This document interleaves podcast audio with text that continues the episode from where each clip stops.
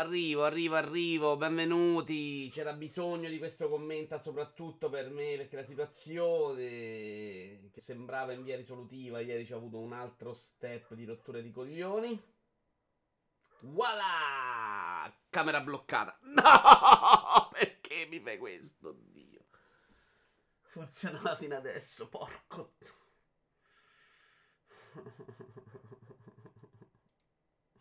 Non me la meritavo questa, non me la meritavo. Stava funzionando tutto.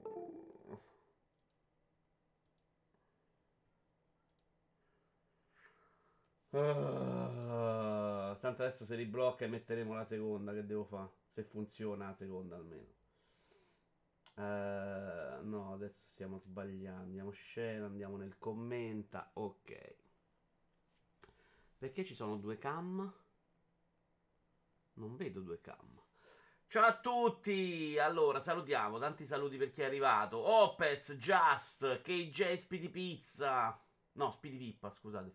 Zio Feliero, Tolusezio, Cirux, Sto21 che si è abbonato per 54 mesi. Senti che groove. Gogul, Zio Feliero. Spero non si parli di mamma Ubisoft. Oggi è la giornata, eh. Si parla di mamma Ubisoft. Facciamo prima un bel resoconto del 2022. Prendendo quell'articolo della Sperandio di Spazio Games. E poi parleremo ovviamente di Ubisoft, come no. Cercando di essere il più positivi possibili. Che vuol dire? Guarda su Discord.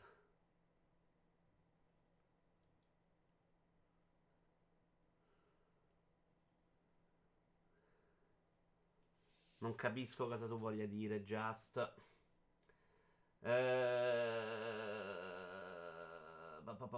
Poi devo salutare El Maria, Six Daniele, No Blasphemy, Red 22, Winner Baco, Fomento Grigio, Fabio Volante. Che cosa devo guardare su Discord? Un tuo messaggio? Sì, scusami, non ci avevo pensato. C'è la cam dove inquadri le mani. Non vedi che dietro la tua cam c'è un'altra cam? Ah, molto banalmente. Tac, non c'è più. Grazie, Just. Tra l'altro questo non è un pessimo modo per comunicare, sai, Just. Dobbiamo lavorarci sulle idee, eh? Ciao anche a London. Cioè, prima mettiamoci d'accordo insieme come fare le cose. Poi facciamole, però funziona, ha funzionato. Grazie Vito, serviva la tua presenza per farmi dimenticare della partita di ieri sera, dice Six Daniele. Six Daniele, tu pensa che tu stai incazzato perché hai preso 5 pere, ma tu hai vinto 42.000 scudetti.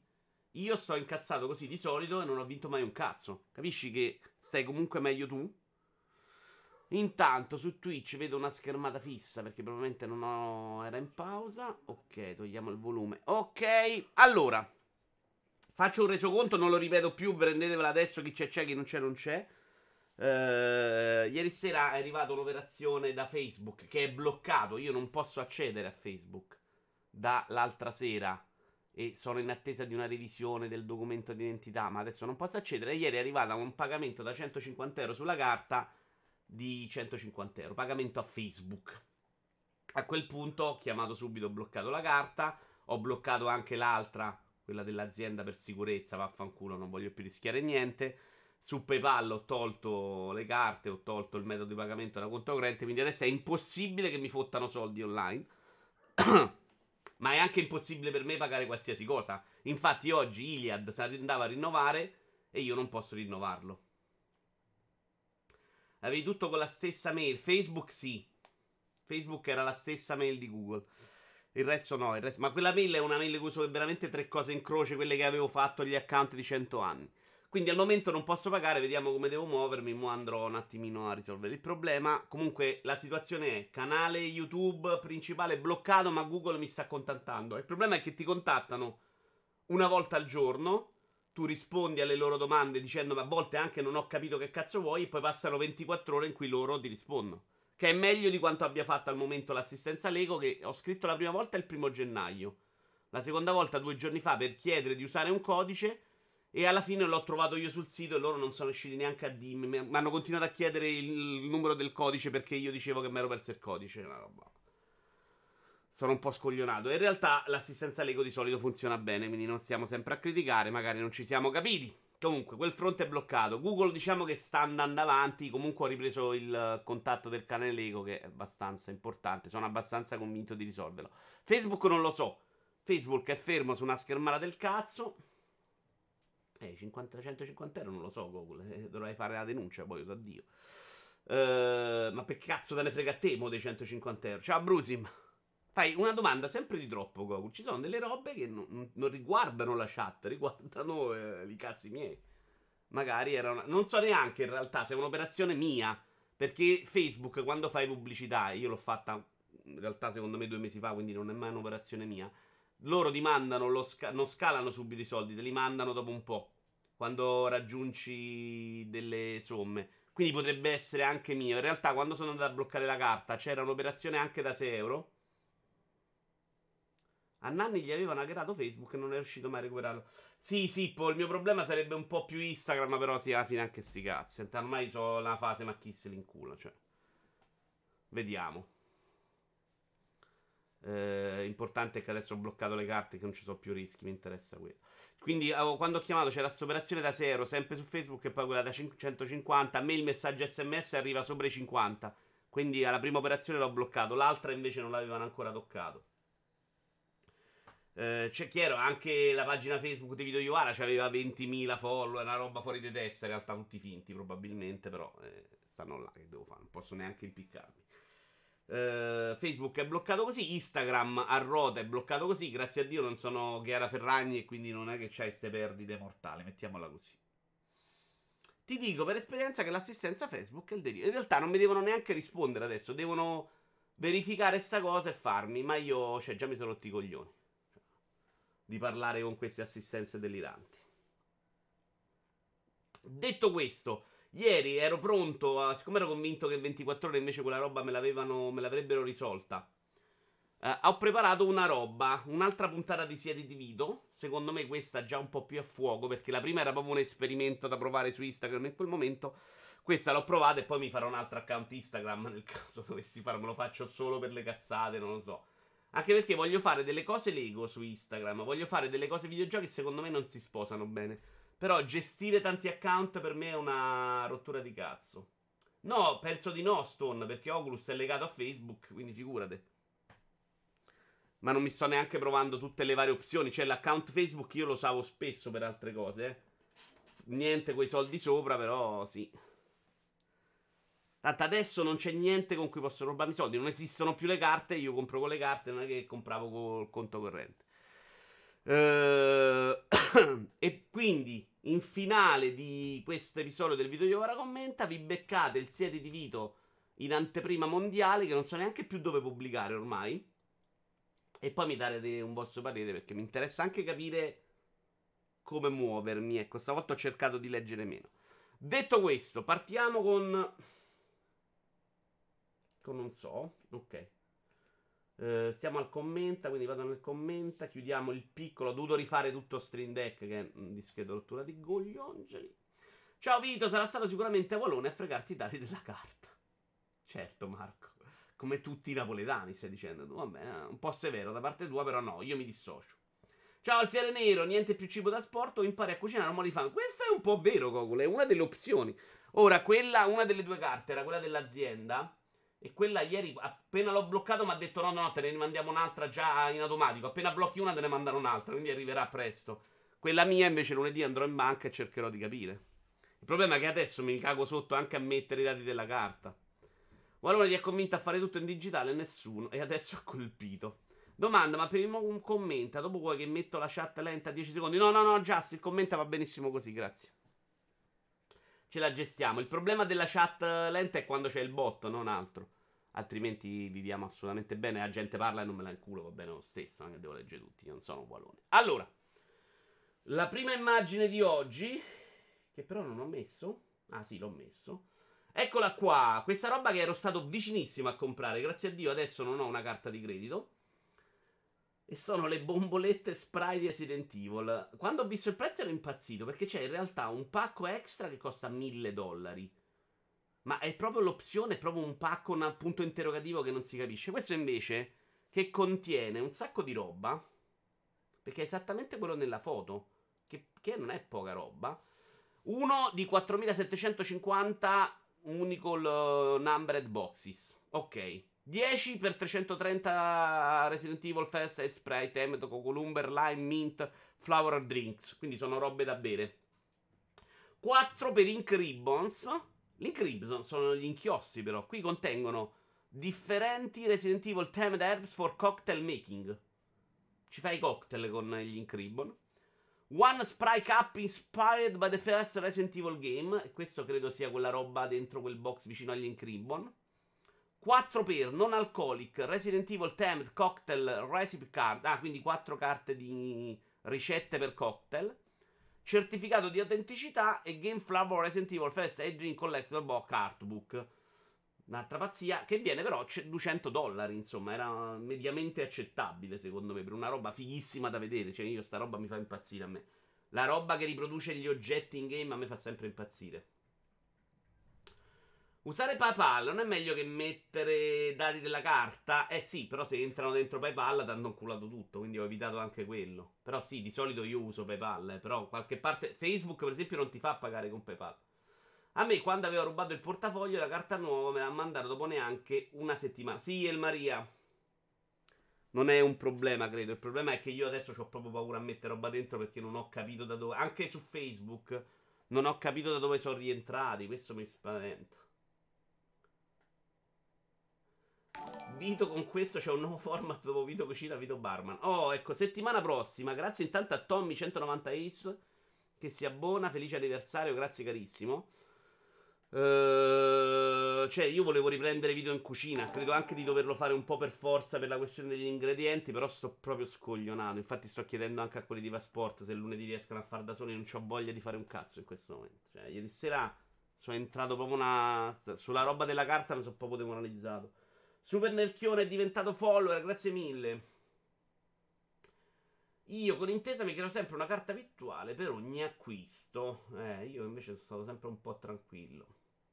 Fate le sub che vi dovete pagarsi da mangiare. Tra l'altro è vero, io stasera devo parlare con mia madre. Cioè io di solito il sabato lo mangio per cazzi miei. Stasera non... Vabbè no, posso pagare contanti però, Gogul. Contanti io vado alla grandissima. Chi vi se incula con le vostre carte? Ah, ma togliamo ste immagine? Ok.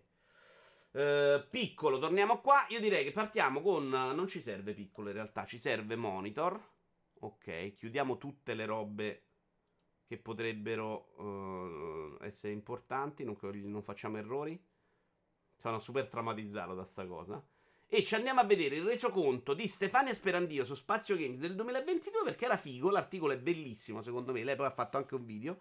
E quindi vediamo cosa è successo nel 2022, perché secondo me qualcosa... ce la siamo un po' scordata. Ciao Alex. Ha cato pure la carta. Eh sì, una transazione era strana. Io andrei di baratto. Fatemi noi scemini. Eccoci qua. Allora, la fine dell'anno, vedete, diviso in mesi, tutto figo, con tutto quello che è successo. Ed è un bel resoconto che ci facciamo insieme, chiacchieriamo, poi andiamo avanti e facciamo l'altro. Allora, 2022. Gennaio. L'acquisizione di Activision Blizzard e quella di Bungie, che sono avvenute nello stesso mese. Per esempio, quella di Bungie ce la siamo tutti un po' scordata, che sembra una cazzata, ma in un altro periodo storico, secondo me, senza che fosse arrivata con quella di Activision Blizzard da 3 secondi dei 1000 miliardi, probabilmente sarebbe stata anche considerata importante. Il 2022 si è aperto, proseguendo sulla scia delle grandi acquisizioni viste l'anno precedente. Microsoft ha annunciato di aver trovato l'accordo per l'acquisizione del gigante Activision Blizzard sulla base di 69 miliardi, che sappiamo tutti che stiamo ancora lì appesi. Nel frattempo, nello stesso mese, Sony ha confermato di aver raggiunto l'accordo per l'acquisizione di Bungie per la cifra di 3,6 miliardi. Il team, tra gli altri, è autore della saga di Destiny, che assicura Sony rimarrà però multipiattaforma. Gennaio anche il mese dei giochi rinfrescati da PlayStation su 9 piattaforme, God of War Spark a PC, mentre Uncharted Legacy of Thieves esordisce su PS5. Tra l'altro me l'ero scordato che Uncharted fosse arrivato. In mezzo a tutto questo, a farsi notare Leggende, Pokémon Arceus, che riscuote i favori della nostra recensione. Quella di Destiny, Bungie, sì. Sì, che è un'acquisizione che ancora non si è ben capito cosa voglia farci Sony. Cioè, chiaramente si stanno facendo aiutare sulla logica di live of service o giochi online. Però secondo me Bungie ha fatto fatica a gestire Destiny come lo vogliono i giocatori. Come può improvvisamente essere in grado di fare Destiny ed altro? Mollano Destiny, fanno altro. Secondo me è molto interessante vedere cosa diventerà Bungie al momento. Febbraio. La fine dell'anno è sempre tempo di bilancio e per riuscire a farli correttamente portate quattro tesi indietro ricordando quello che è successo in questo 2022. Ah no, questo è sempre l'inizio? Ok, chiedo scusa. No, ma vado sotto qua per i mesi, ok. Febbraio è stato un mese così fitto di uscite che hanno incluso... Però scusa, non funziona sta cosa, eh. A che serve questo se io non vado direttamente a febbraio? E qui dovrei andare direttamente a marzo. No, è cannato l'articolo, i link però, scusate, eh. Se no non serve a niente sto resoconto. Vabbè. Febbraio è stato ok. Il mese comincia l'8 febbraio. Qui sono le uscite. Sifu. Febbraio ci va anche Dying Light 2, completamente dimenticato dal pubblico. Infine 25 è stata la volta di Elden Ring. Ah, era a febbraio Elden Ring. E da quel momento in poi ha letteralmente monopolizzato la conversazione videoludica del resto dell'anno. Assolutamente. Io non ricordo nessun gioco della mia vita per il quale si è chiacchierato così tanto. Poi magari con Elden Ring l'ho percepito di più perché non me ne fregava un cazzo della chiacchiera su Elden Ring, mentre di altri invece, perché ne so, esce Breath of the Wild, sento chiacchierare, lo ascolto volentieri, non la soffro. Elden Ring l'ho sofferta perché per la prima volta io non ci stavo dentro neanche un pochino e quindi ci sta. Però per me se ne è parlato molto più che rispetto a un Breath of the Wild. Destiny ha ancora 2 anni minimo per chiudere la saga, dice Stone. Stone, secondo te, questa è una domanda che ti faccio. Ti faccio parlare di Destiny perché non sei qua, è meglio. Secondo te loro ce l'hanno la forza per portare avanti Destiny mentre fanno un altro gioco? Se si sono lamentati che non riuscivano a fare contenuti per Destiny e quindi hanno un po' rivoluzionato con Destiny 2, secondo te adesso loro possono andare avanti con Destiny come vuoi tu e nel frattempo portare avanti un gioco con Sony? Boh. Nello stesso giorno debutta anche Grid Legends, che non mi sono inculato neanch'io. Stavo dicendo me lo sono inchiappettato solo io. In realtà io questo l'ho giocato quando ho fatto l'abbonamento a Electronic Arts. Grid Legends che è finito sul pass dopo 5 secondi e quindi direi che non è andato abbastanza male. Dopo ne parliamo perché si parla di mercato non solo di Ubisoft. Se Sony gli manda la forza lavoro, vediamo.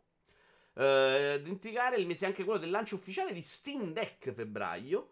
Il computer portatile che somiglia a una console che farà parlare parecchio di sé per tutto il resto del 2022. Ciao Lorenzo, effettivamente grande notizia quella di Steam Deck, grande mese. Marzo, giochi, Siberia, nel frattempo anche le grandi manovre proseguono. Sony si muove per acquisire Ave Studios, il team di... Me l'ero completamente dimenticato questo, cioè Sony si è presa di nuovo il team di Jade Raymond che non ha mai fatto una mazza nella sua vita? Dopo l'addio a Google Stadia sappiamo che l'acquisizione verrà poi formalizzata e che la dirigente nella sua nuova realtà non ebbe esattamente parole a miele per il suo passato in Google. Non voglio criticare Jade Raymond, però sinceramente è una che non te lo spieghi perché se ne parla sempre, non è uscito mai niente. Sappiamo che su Elden Ring in realtà dove lei andò a fare promozione lei ci azzeccava poco. Negli ultimi anni, se ci fate caso, febbraio è il mese top per giochi non solo, anche quest'anno esce di tutto. Fomento... Quest'anno esce non di tutto, esce giugno tanto, eh.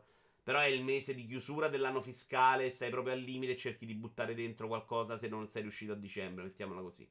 La chiacchiera su Elden Ring l'hai sentita di più rispetto a quella di altri giochi perché hai provato la stessa cosa che provo io, ovvero un gioco di cui non interessa nulla ma che è stato protagonista della chiacchiera, la stessa cosa è successa con Breath of the Wild, solo che... sì, ma l'ho detto io, Just, però mi stai ripetendomi. Fabio Volante dice esagerato. Non so riferito a cosa. È sempre in coda a questo mese che l'ESA conferma che non ci sarà nessun E3 2022. Ah, attenzione, è vero, perché noi abbiamo avuto il quasi E3 a giugno né digitale né di persona ed è sempre in questo mese che viene confermato il nuovo PlayStation Plus, strutturato su 3 livelli, che sarà poi lanciato nell'estate. Gioco del mese Triangle Strategy, gioco di febbraio immagina Elden Ring, gioco di gennaio Legend Poker Zeus. Ok, ci leggiamo anche il gioco. Le 3 invece tornerà e questa volta lo gestiranno quelli del San Diego Comic Con, se non ricordo male, o del New York Comic Con, una delle due. E quindi qualche aspettativa nell'industria per questo 9.3 c'è, come? Lorenzo con un certo lag. C'ho qui la rivista lag. Ieri ho iniziato Breath of the Wild e ho provato dopo anni le sensazioni di libertà che l'ultima volta avevo provato con GTA 5. Pazzesco che un gioco così sia uscito su Wii U. Ci sta. Esagerato in negativo, dici Fabio? Può darsi, Fabio, dimmi però, per cosa ricordiamo Jade Raymond? Qual è il gioco che su quel c'è il suo impatto grosso suo? No, non è vero, Fabio, lei non c'è granché in Assassin's Creed. Se ti leggi la storia di Assassin's Creed, lei è promozione più che altro. Nella parte di sviluppo non c'è lei. Oppure perché mi sono perso dei passaggi io, Splinter c'è, Blacklist, Jade Empire.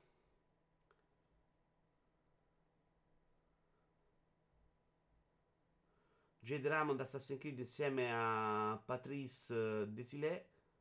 Io mi sono guardato, mi sono ascoltato storia di videogiochi e lei non compare proprio. È stata la faccia è una cosa, Alfiere Nero, quello nettamente. Ma fare la faccia non vuol dire che tu sei una che realizza videogiochi, però, attenzione. L'idea che mi sono fatto io è che lei abbia fatto esattamente quello, cioè la promoter. Io sapevo che lo ha ideato lei Assassin's Creed, no, non mi risulta poco. Uno sviluppo e non è una creative. Ma non vuol dire che non conti niente, Anche Steve Jobs non era in grado di fare le cose. Cioè, è come quelli che dicono, però faceva tutto Wozniak. Sì, però poi la Apple con Wozniak moriva e con Jobs diventa la Apple. Quindi non è detto che lei non sia un super genio del marketing, però se sei il genio del marketing devi aver fatto dopo Assassin's Creed 1000 cose, no? Assassin's Creed c'hai le spalle super coperte, non lo so. Lessi che ha avuto l'idea di Assassin's Creed, a me non risulta proprio. Di Assassin's Creed ha fatto la produttrice, non ha fatto la director. Dai, smettete di fare le battute sulle doti naturali, su che sono insopportabili. Va bene, andiamo avanti però, vedremo se chi c'ha ragione. Abbiamo visto ad esempio il debutto di Lego Star Wars ad aprile, ringraziamo ancora BD Silma per il grande acquisto, che non perdoneremo mai.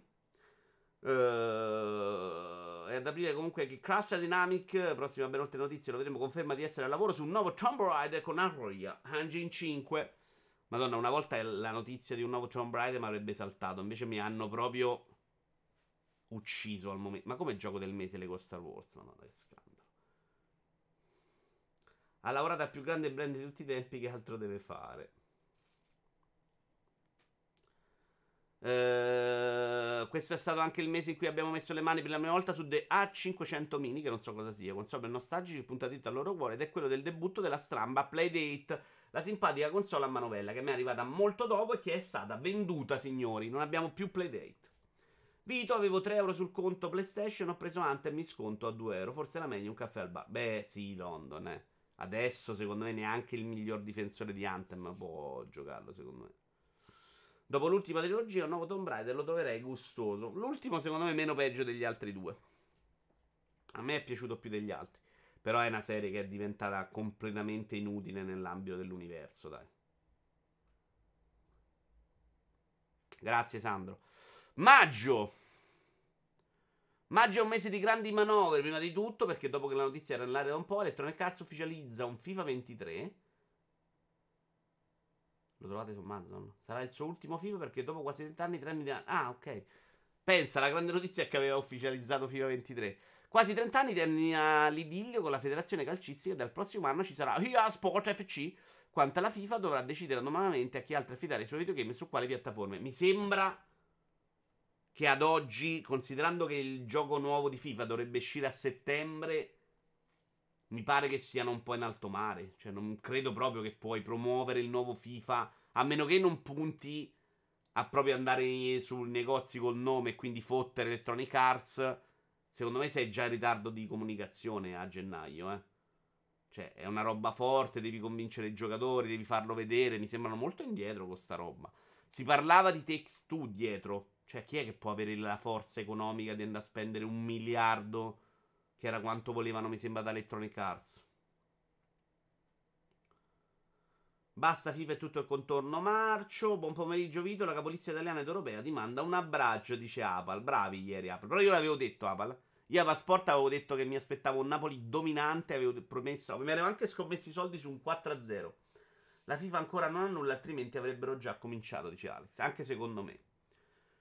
Al Colosso, attenzione, questo è stato un altro mese importante, maggio. Il gigante Square Enix svende Crystal Dynamics, Aeris Montreal e Square Enix Montreal, e con tutte le loro IP come Tomb Raider, Deus Ex, Thief e Legacy of Kain al colosso Embracer Group.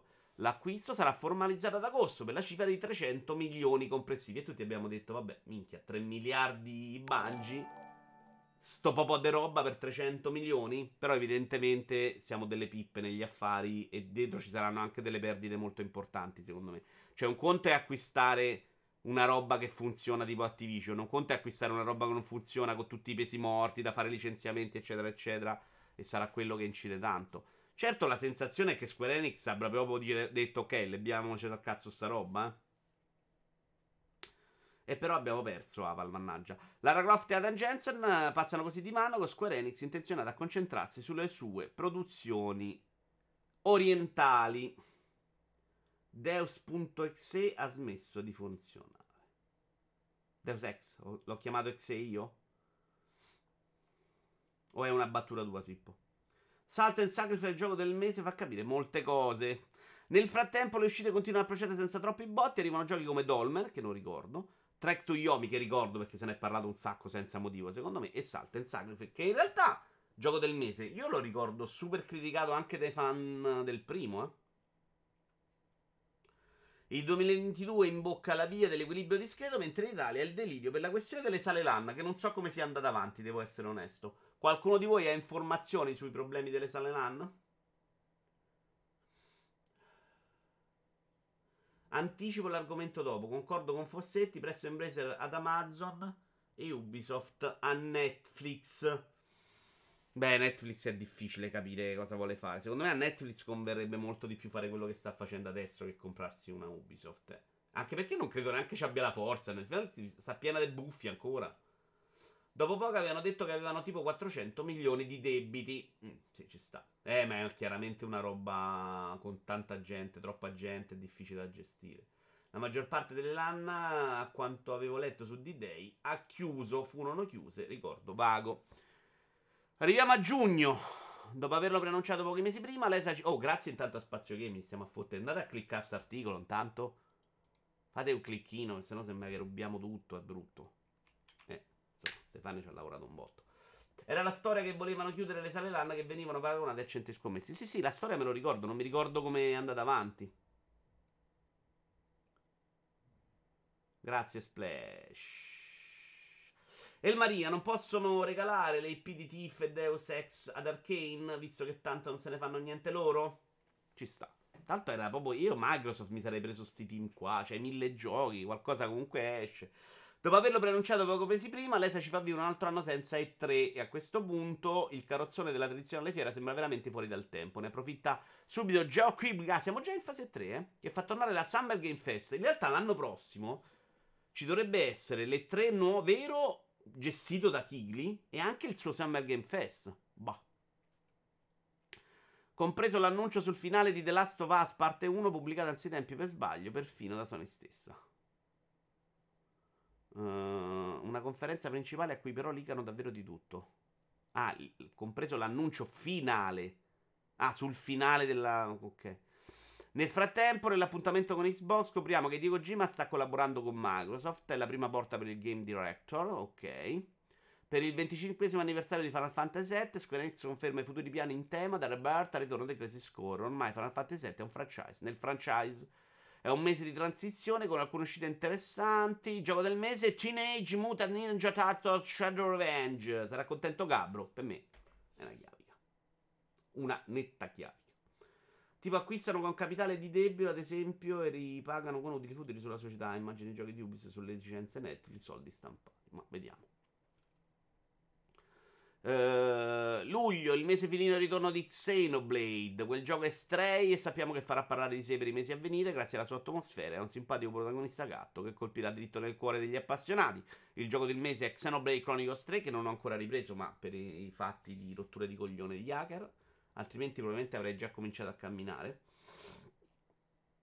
Showcase annuale del publisher Annapurna, che ricordo non particolarmente ispirato. Quindi fondamentalmente non succede niente. Agosto. Mentre già di per sé la console non si trova, con la crisi economica e il contesto globale, Sony decide di aumentare il prezzo del listino di PS5. Quasi 2 anni dopo la sua uscita, che è una roba assolutamente nuova in ambito tecnologico, ma anche il mondo in cui viviamo oggi è molto nuovo. La community non reagisce troppo entusiasticamente alla cosa, mentre Xbox e Nintendo si affrettano a dire di non avere per ora in piano aumenti dei prezzi del loro hardware. Embracer Group firma le carte definitive per le sue acquisizioni da Square Enix e, dato che avanzava un po' di liquidità, si porta a casa anche Tripwire Interactive, che fanno dei giochi un po' minori, Limited Run Games, che fa delle limited, che per me potrebbe essere una roba molto interessante per il futuro, con i videogiochi che ormai hanno proprio preso la strada del digitale. Mi pare che in UK si parla di oltre il 90%, una roba di Limited Run Games. Qui la roba, se vuoi il fisico ti compri le super edizioni limitate, secondo me ci sta, può avere una bella nicchia. Gamescom a Colonia, sempre più frammentata nel corso dell'anno, no, comunicazione sempre più frammentata nel corso dell'anno. Nella opening light di Geoff Keighley, comunque si è preso tutto Geoff Keighley, incredibile. Noi vediamo in azione Dead Island 2, scopriamo la data di lancio imminente di Return to Monkey Island, che è andato veramente troppo presto sul Game Pass. Gioco del mese, Cult the Lamb. I giochi del mese molto male però, minchia, ne boccio 50 fino adesso. Lo Spielberg dei videogiochi. Settembre, Stadia Key, dopo aver solo poche settimane prima rassicurato tutti a mezzo social, Google fa ossia l'opposto di quanto di solito assicura, e conferma l'intenzione di chiudere Google Stadia, rimborsando tutti, patapim patapam patapam. Notizia di ieri o di oggi, no di ieri mi parla, mi ha messo Sippo, renderanno anche disponibili i pad con Bluetooth, che al momento sono bloccati per non ricordo che problemi tecnologici. Quindi adesso potremo usare il pad che ci hanno regalato anche altrove, su PC, sulle televisioni, sulle console. E alla fine mi hanno regalato un pad. Brava Google, mannaggia per Stadia, era troppo presto, ci rivedremo magari. A settembre c'è stato anche l'enorme leak di video del prossimo GTA, presumibilmente GTA 6, che vengono confermati anche dal giornalista Jason Schreier. Si è visto tutto, avevamo sempre detto che Rockstar era una che teneva bene i segreti, qua sono entrati dentro, gli hanno fottuto tutto, poi mi sembra che il ragazzino l'hanno mezzo arrestato, insomma era uno che già aveva dei precedenti, si era visto anche parecchia roba del gioco, ed era nata anche la discussione di quanto fosse lecito mostrare la roba rubata sui siti, perché siamo arrivati al punto che se uno in una partita di calcio entra nel campo, non lo riprendono per evitare che sta cosa si ripeta, per evitare che lo faccia, perché se lo scopo è farti vedere sta roba la eviti, non la fai più. E poi vabbè, se ne è parlato un sacco al periodo, non abbiamo visto fondamentalmente niente. Rockstar ha detto che alla fine se ne sbatte pure un po' la ciolla, perché GTA 6 loro lo vendono, però in altri casi potrebbe essere grosso il danno, eh. Se la gente vede il gioco in fase embrionale e pensano che era merda, magari non te lo comprano perché pensano che è brutto. Tra l'altro è nata anche una roba molto figa all'epoca dagli sviluppatori, che hanno fatto vedere alcune fasi di sviluppo iniziale dei videogiochi, che secondo me è molto bello da vedere. Capisco perché non vogliano farlo, capisco che la gente secondo me non è pronta, però sarebbe bello per noi un po' meno rincoglioniti vedere anche quanto è difficile fare un videogioco. Secondo te il Lecce può pareggiare con il Milan? No, vincevi il Milan facilissimo. Ubisoft svela i piani futuri per Assassin's Creed, tra cui ritorno alle origini con Assassin's Creed Mirage, un nuovo episodio principale ambientato nel Giappone feudale, più Infinity, più quello pazzo con le streghe, e insomma Assassin's Creed è forte, buttiamoci dentro di tutto. The Last of Us Part 1, ieri ho provato a comprarlo, ma ancora costa una fracconata, quindi lo voglio giocare, lo voglio vedere, però non voglio spenderci troppi soldi, perché l'ho giocato già 3 volte. E qui pure ne abbiamo parlato tanto di sta roba del Last of Us 1, di quanto è lecito, di quanto non è lecito. Secondo me, se li aiuta a fare soldi è lecito tutto, non devi rompere i coglioni a me, non devi fare come hanno fatto Rockstar, che ha tolto i vecchi giochi dagli store, ma devi lasciare anche il vecchio. Se io voglio giocare ci gioco. Io lo attendo su PC, è vero Bruno, però su PC saranno un prezzo pieno, vediamo. C'ho tanta voglia di giocare a sto gioco, però devo imparare a usare la forza del mio portafoglio, come diceva un editoriale splendido di Super Console anni fa, invece di stare sempre a lamentarci di tutto. Non ci piace che costi 80, per un principio che io discuto, per me non è che il remake, perché voi vi siete già comprati il primo, deve costare la metà. È una sputtanata, perché questo è un prodotto pensato per chi non se l'è giocato. Se tu che l'hai giocato lo rivuoi, vuol dire che per te serve sto gioco e quindi pagalo quanto cazzo è sul mercato. Se non ti va di pagarlo 80, aspetta che scende. Amen. Però il mio piano è di aspettare e di comprarlo al prezzo giusto, non di lamentarmi di tutto e poi invece pagare. DAZN mi rompe il cazzo che sei arrivato a 55, mi uccido a non guardare la Lazio, perché a me la partita comunque piace un sacco, la Lazio e la Roma, sì, e vaffanculo non te do 55 euro, punto. La prossima volta che vanno a trattare sappiano tutti under Q.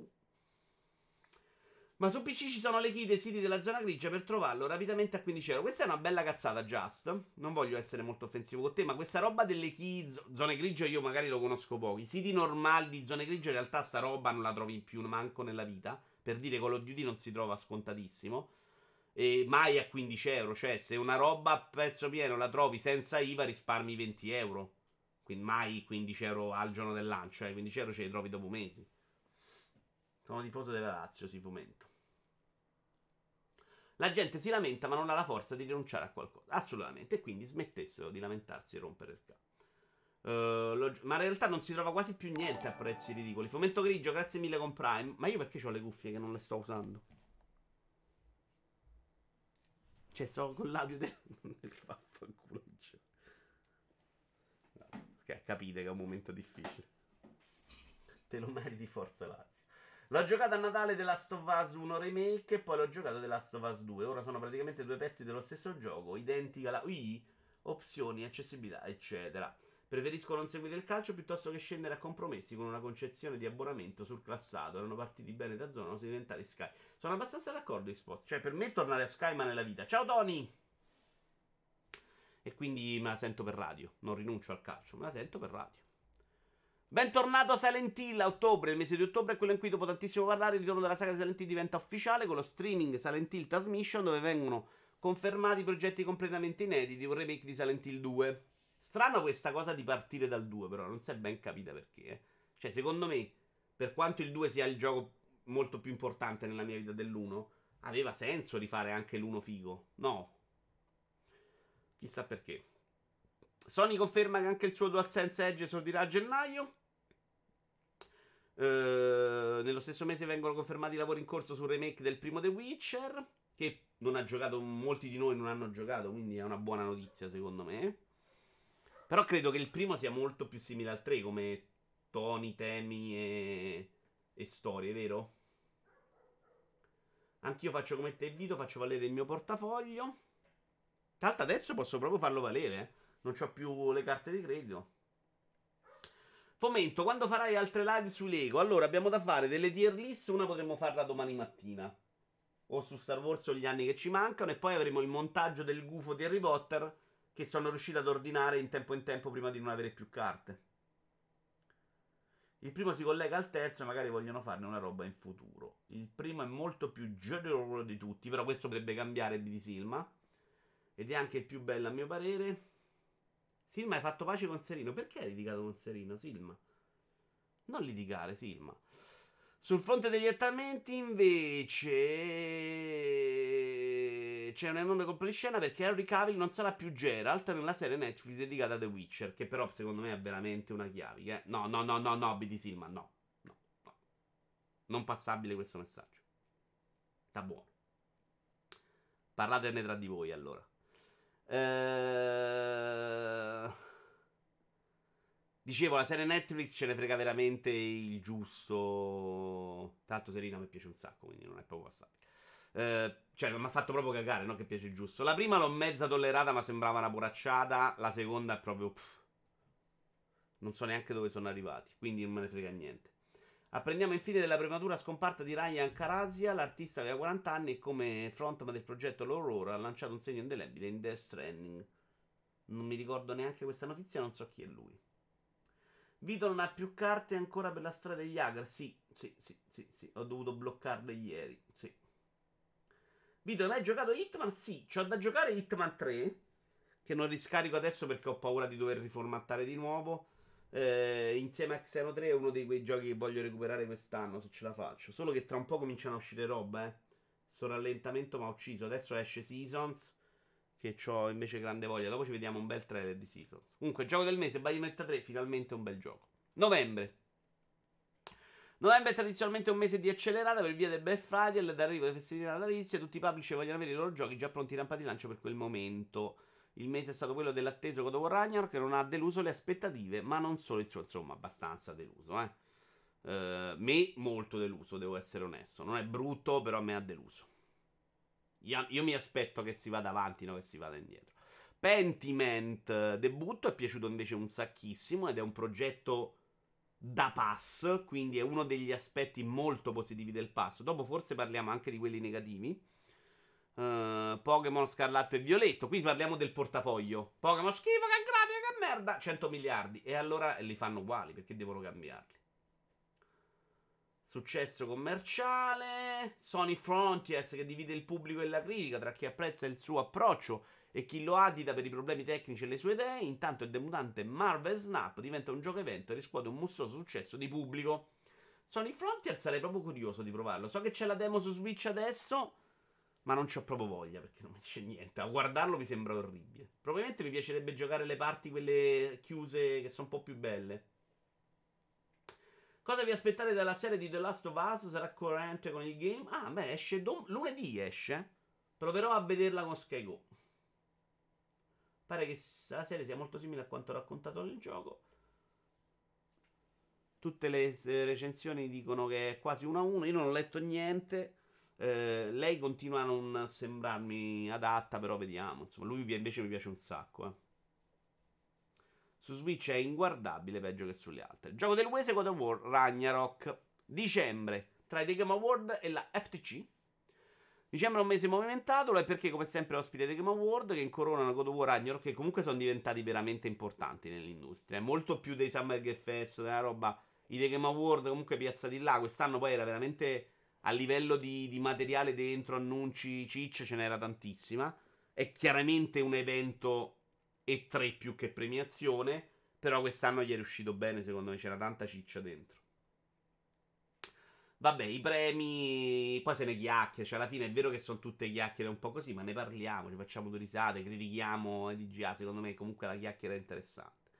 The Callisto Protocol è il più atteso del mese e genera più di una discussione tra chi sperava in un Dead Space sotto un falso nome, chi è genuinamente soddisfatto da quanto proposto e chi altrettanto genuinamente è genito. Questa roba di una bella spaccatura tra i giocatori, tra chi ama, chi non ama, chi è piaciuto, chi non è piaciuto, è evidentemente figlio dei tempi più maturi, di videogiochi molto più articolati, di giocatori molto diversificati, e quindi non abbiamo più il capolavoro o la merda come una volta, secondo me. E questo è positivo.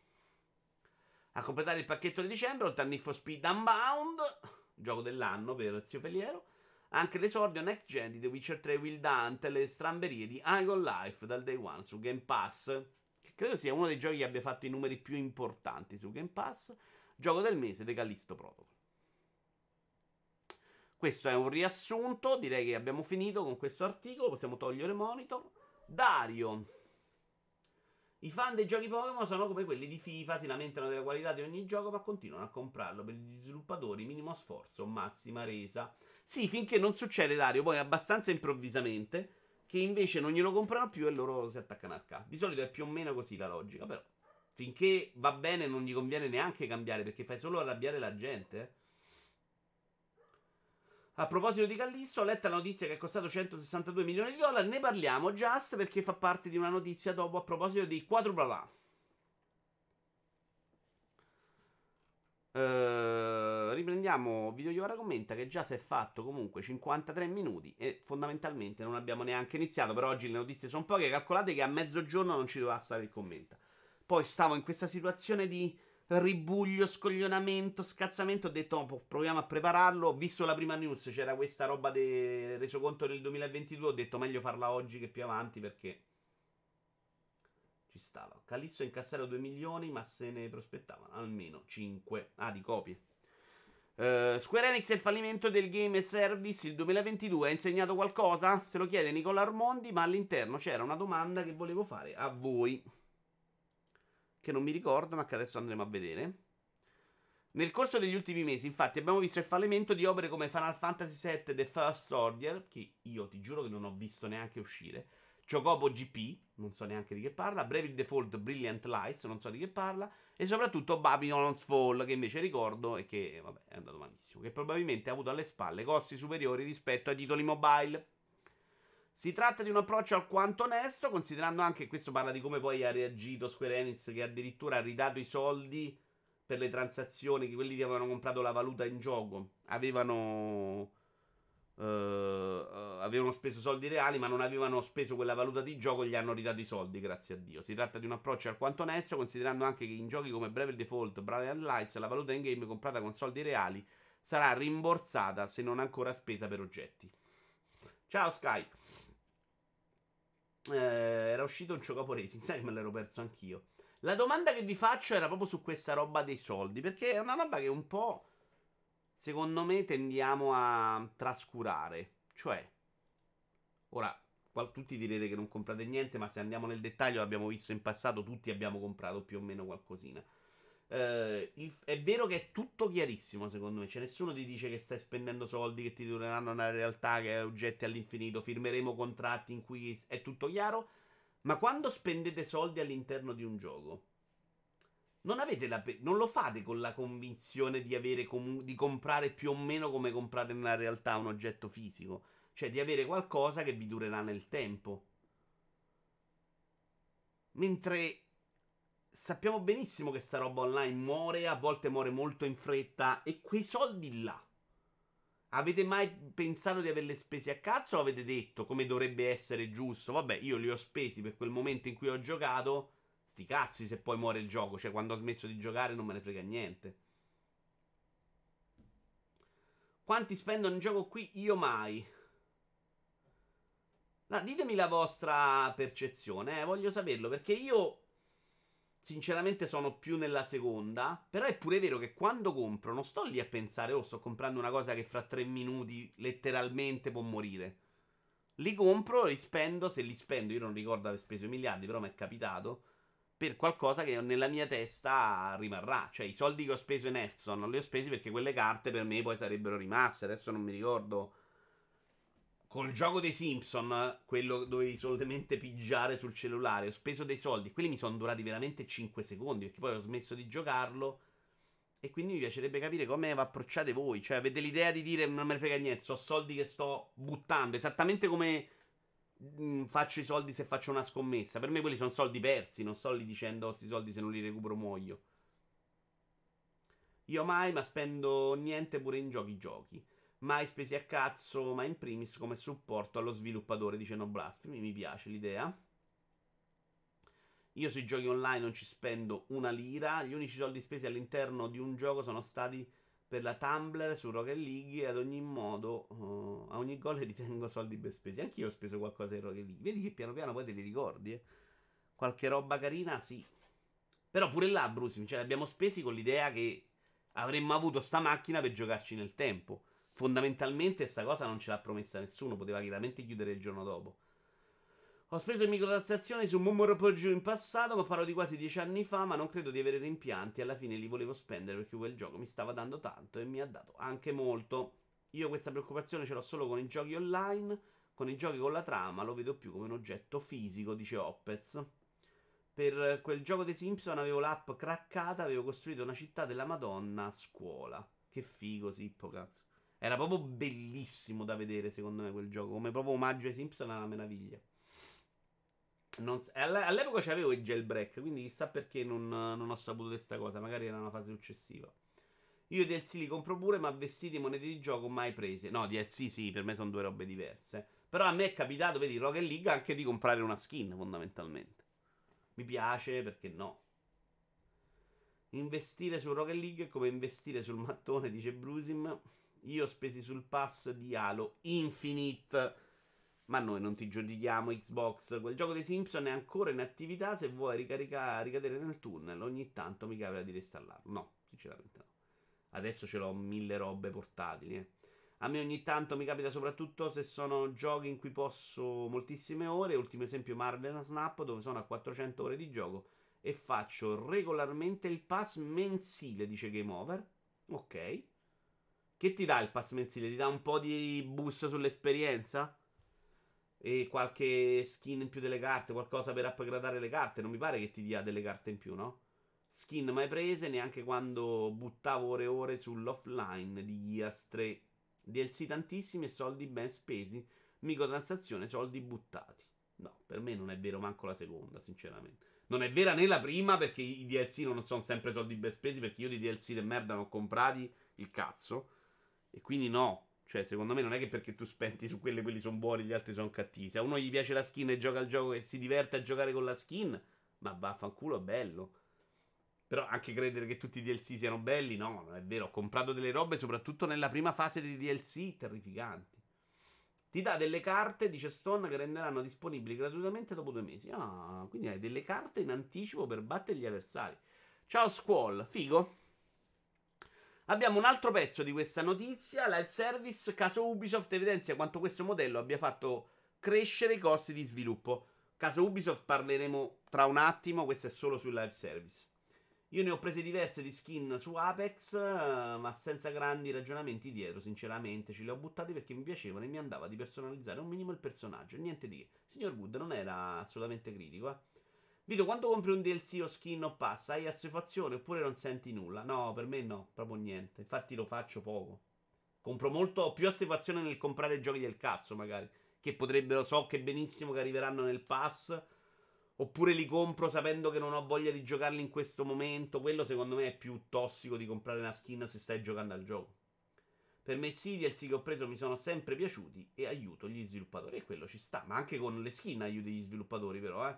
E non è che chi si compra la skin poi dice che è brutta, gli piace. Dottor Calabria, i soldi buttati sono quelli tipo FIFA Points. Nel senso che vanno subito via? Sì, però pure quello, alla fine se ce li hai e ti aiuta a avere carte migliori. È vero che là non c'è neanche quella sicurezza in realtà, potresti aver speso dei soldi e non avere il top. Simone Tagliaferri, negli ultimi anni l'inseguimento a tutti i costi del modello economico della service ha fatto crescere il costo di sviluppo dei videogiochi molto più dell'avanzamento tecnologico. A sottolinearlo è stato il giornalista Rob Fahey di Games Industry in un articolo dedicato al caso Ubisoft. E spiega anche perché un live service è così costoso. Concepire un live service richiede un approccio completamente differente al design e allo sviluppo rispetto a un gioco tradizionale, con il coinvolgimento di professionalità nuove e costose. Pensate ai tanti esperti di monetizzazione che sono apparsi negli annunci lavorativi delle software house. Sono finite a tentare, questo dice chi fa i live service, di appiccicare elementi live service in franchise dalle dinamiche già rodate, procedendo sostanzialmente per accumulo. E qua dice i giocatori se ne accorgono e non amano. C'è una grossa differenza, poi adesso ne parliamo in realtà, tra Destiny e Fortnite secondo me. I giocatori inoltre sono rimasti spesso atterriti dai macchinosi sistemi economici basati su più tipi di monete, spesso inutilmente complessi, pensiamo a Diablo. Spesso, qui è proprio il giornalista virgolettato, i costi di sviluppo aumentano per coprire lo sforzo necessario per mettere insieme alla meglio queste funzionalità, le meccaniche, la monetizzazione, il nuovo design, e sicuramente questo fattore è stato molto più rilevante nell'aumento dei costi di sviluppo negli ultimi anni rispetto a qualsiasi evoluzione dell'hardware. Cioè lui sta chiaramente dicendo che si spende di più per adattare le meccaniche di gioco tradizionali alla service, quindi cercare di arrivare a un gioco che ti fa fare miliardi, piuttosto di quanto ne spendi perché c'è la Real Engine 5 rispetto al 4. Il modello live service rimane ambitissimo dagli editori perché, in caso si riesca a produrre anche solo un gioco di successo, può consentire di generare ricavi continuati per anni e anni. E questo è quello che abbiamo sempre detto. Perché Ubisoft continua a sbatterci la testa? Perché fai 10 Assassin's Creed, non hai fatto i soldi di uno di questi che ha successo, che proprio anche per risorse, spese e guadagno, tipo anche un Rocket League secondo me ti dà una quantità di soldi che non è proprio paragonabile. Dicevo, secondo me c'è una bella differenza tra lo sviluppo di un Destiny e Fortnite. Su Fortnite abbiamo detto tutti che hanno fatto un bel lavoro, però secondo me lì ti aiuta un sacco la meccanica del gioco. Cioè Fortnite ha questa meccanica che di suo è sempre quella roba là, funziona in quel modo e può continuare all'infinito. Cioè se ti piace il Battle Royale, tu puoi giocare Battle Royale per 700 volte. Destiny già non è esattamente questa cosa, perché, o perlomeno questa è la mia percezione, poi mi dite anche la vostra. La mia percezione è che Destiny, i contenuti devi invece produrli, perché se a Destiny metti anche il giocatore di Destiny, io ne conosco qualcuno, a fare solo quell'assalto, sempre quell'assalto, si rompe le palle.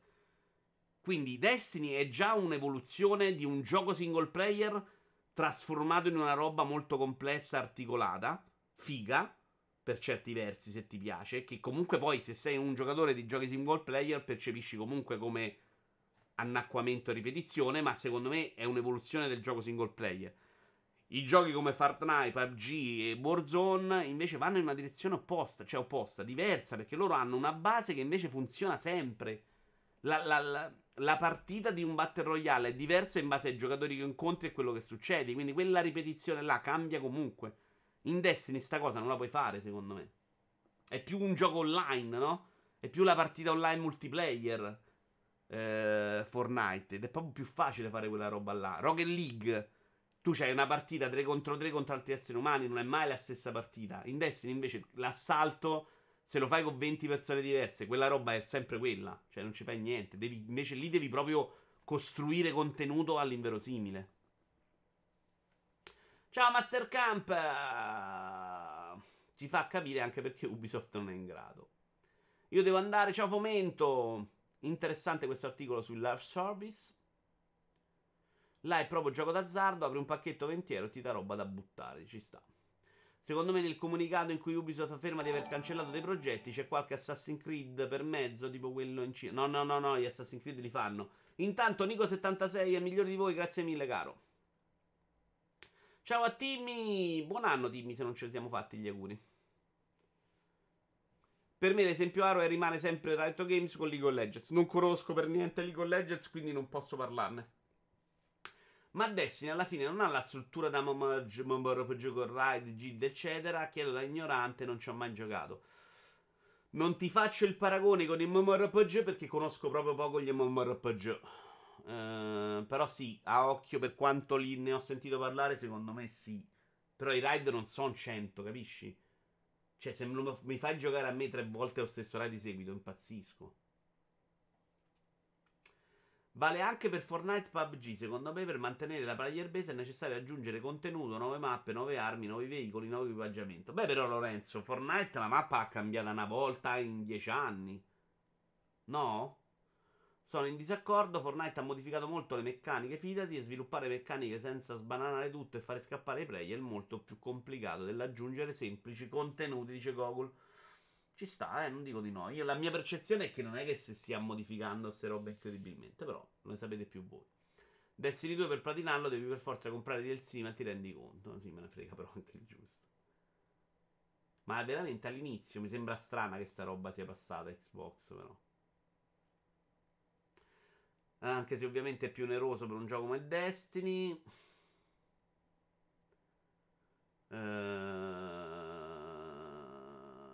Sì, perché non ho iniziato su PlayStation. Hai messo la news di Vampire Survivor sul port mobile? No, Fabio. La news, c'era l'intervista allo sviluppatore in cui lui diceva che se l'è fatto da solo perché tutti volevano monetizzare troppo. Cambia ogni 6 mesi la mappa ormai su Fortnite, quindi sta roba me l'ero pure mezza persa. Chiaro, in effetti i Battle Royale e i MOBA sono meno costosi da mantenere, immagino. Ci sono degli assalti bloccati perché sono del DLC Queen, cosa là. Vabbè, ce ne facciamo una ragione Xbox però, eh. Tanto dopo parleremo di obiettivi invece, di quanto siano dannosi per i giocatori. Terza notizia di oggi, The Callisto Protocol è il caso dei giochi AAA4A. Allora, qui mi interessava il vostro sapere, perché lui fa degli esempi, cerca di spiegare la differenza, parliamo di Federico Ercole sui veri AI, tra AA, AAA e 4A. Ed è una cosa che noi ci siamo fatti tutti un'idea, ma se mi chiedi, mi descrivi la differenza tra un AA, AAA e 4A, onestamente non vado oltre il budget, anche se a volte non è una questione di budget, è una questione proprio di impatto.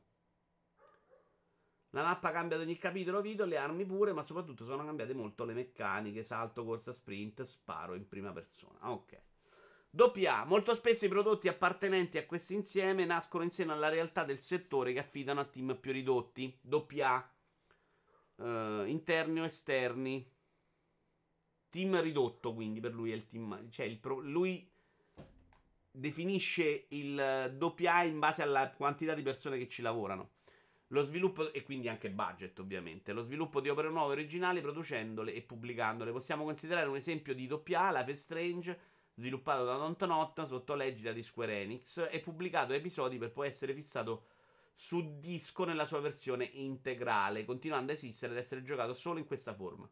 Cercate di capire qual è per voi la differenza, perché abbiamo una di queste, può essere il team, l'altra è sicuramente il budget, alcune invece parlano di grafica, cioè se un gioco è super bello per loro non è doppia, ovvero i videogiochi parlano di qualità, quindi ovvero i videogiochi dal valore produttivo immenso, i AAA, sviluppati per anni da team enormi, con i titoli di coda che durano decine di minuti, talvolta meravigliosi, altre invece no. Parla dei titoli, non dei titoli di coda. Tanto Speedy Fan, benvenuto. Sono opere che a volte consumano chi vi lavora, appesa alle meriti Metacritic e non solo alle vendite. Forse un modello obsoleto, barocco, di concepire il videogioco, non fosse che questa coralità di intento, se amministrata e diretta con passione e rispetto, da volte consente la nascita di capolavori. Parlandone con Andrea Materna l'altra sera, nella serata di Wallone, però si faceva una precisazione, cioè i giochi di Activision Blizzard di 100 anni fa, che erano considerati AAA, erano fatti con molte poche persone rispetto a oggi, e che erano AAA, quindi intanto la definizione di AAA, AA è molto fermata nel periodo, è molto fissata in questo periodo storico e cambierà, come la metti, e in quel caso però... Forse la distinzione non era il team, ma era il budget, cioè quei giochi che costavano di più e che uscivano. In realtà pure Doom, ragazzi, Doom non era costato un cazzo ed era un AAA del momento, però in un mercato troppo diverso per fare paragone oggi. Qui poi si parla di 4 AAA, e voi mi stavate dicendo delle cifre che io non conoscevo, e forse questo è il caso di The Callisto Protocol, definito un 4 AAA in associazione anche alla sua presentazione visiva, ma che nel concreto, pur essendo un buon prodotto, è caratterizzato da certi pregi e comprensibili criticità ascrivibili a uno sviluppo sostenuto da un team talentoso, ma la sua prima vera prova. Per dire, io, come impatto visivo, ho sempre avuto The Callisto, però secondo me era un AA super bello. Non sapevo mai dessi soldi dietro. Stone dice: per platinare Destiny devi giocare e basta, non devi comprare nessun DLC. A me sembra strano Xbox che ti dicano che devi per forza comprare un DLC, anche perché quando esce il gioco non c'è il DLC, mi sembra un po' strano. Forse perché ad un gioco non basta essere bello da vedere, forse platinare, non lo so, vabbè, magari adesso vogliono che giochi anche quello, non lo so. Però non ce ne frega un cazzo, parlatene di voi in privato. Forse perché ad un gioco non basta essere bello da vedere per essere bello, dice Brusim. Ma tripla o doppia o singola ormai non vuol dire se il gioco è bello. Certo, dottor Calabria, questo non stiamo dicendo quello. Stiamo cercando di definire quando un gioco è doppia, quando è AAA e quando è un quadrupla, che non ha sicuramente nessun riscontro sulla qualità del titolo, questo mi sembra ovvio. Era il budget da differenza e c'era molta differenza fra Europa, USA e Giappone come industria. Vedi per esempio Ori, dice dottor Calabria. Ori, come lo mettete voi? Ori per me è un AAA, per il fatto di chi ci sia dietro di soldi, per il fatto che non è un indino. Faccio fatica a metterlo negli indie. Hollow Knight, Cuphead. Cuphead, come nasce, è chiaramente un gioco indie. Quindi non lo metti un indie, non puoi metterlo in un AAA. Poi però arriva Microsoft e con quella grafica, quella pulizia, quella precisione ti fa sembrare che sia una roba di alta qualità. È difficilissimo secondo me oggi incanalare certe definizioni, mettiamola così. Callisto però animazioni facciali pari e superiori a The Last of Us 2, dice Master Camper. Non lo sapevo. A me non aveva fatto questa impressione. TY, benvenuto. Callisto parte dei soldi ce li avrà messi Schofield, che ce li ha e c'ha anche i contatti per fare la motion capture nei studi di Sony. Ma chi è Schofield, Winnerbago?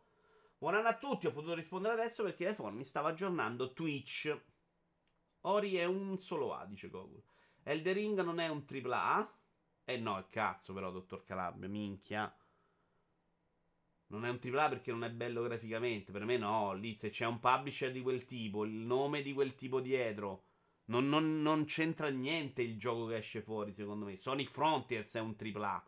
Non si parla di qualità, si parla di Secondo me è di budget, cioè secondo me la definizione buona è il budget. Matte Crash, ti pensavo ieri Matte Crash, perché ho visto Mattos, Matte, ho detto, oh ma Matte Crash? Da quant'è che non vedo Matte Crash?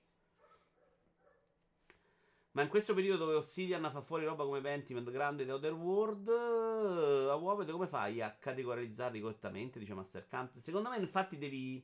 Io tendo a non... a levare fuori se c'è il publisher o no, però i soldi che ci ho messo sopra secondo me definiscono quella categoria. Quindi oh, se Obsidian fa Pentiment e spende 10 è un indie. Se Obsidian fa... che ne so, Fallout New Vegas 2, gli danno 70.000 miliardi, è un quadruplo A.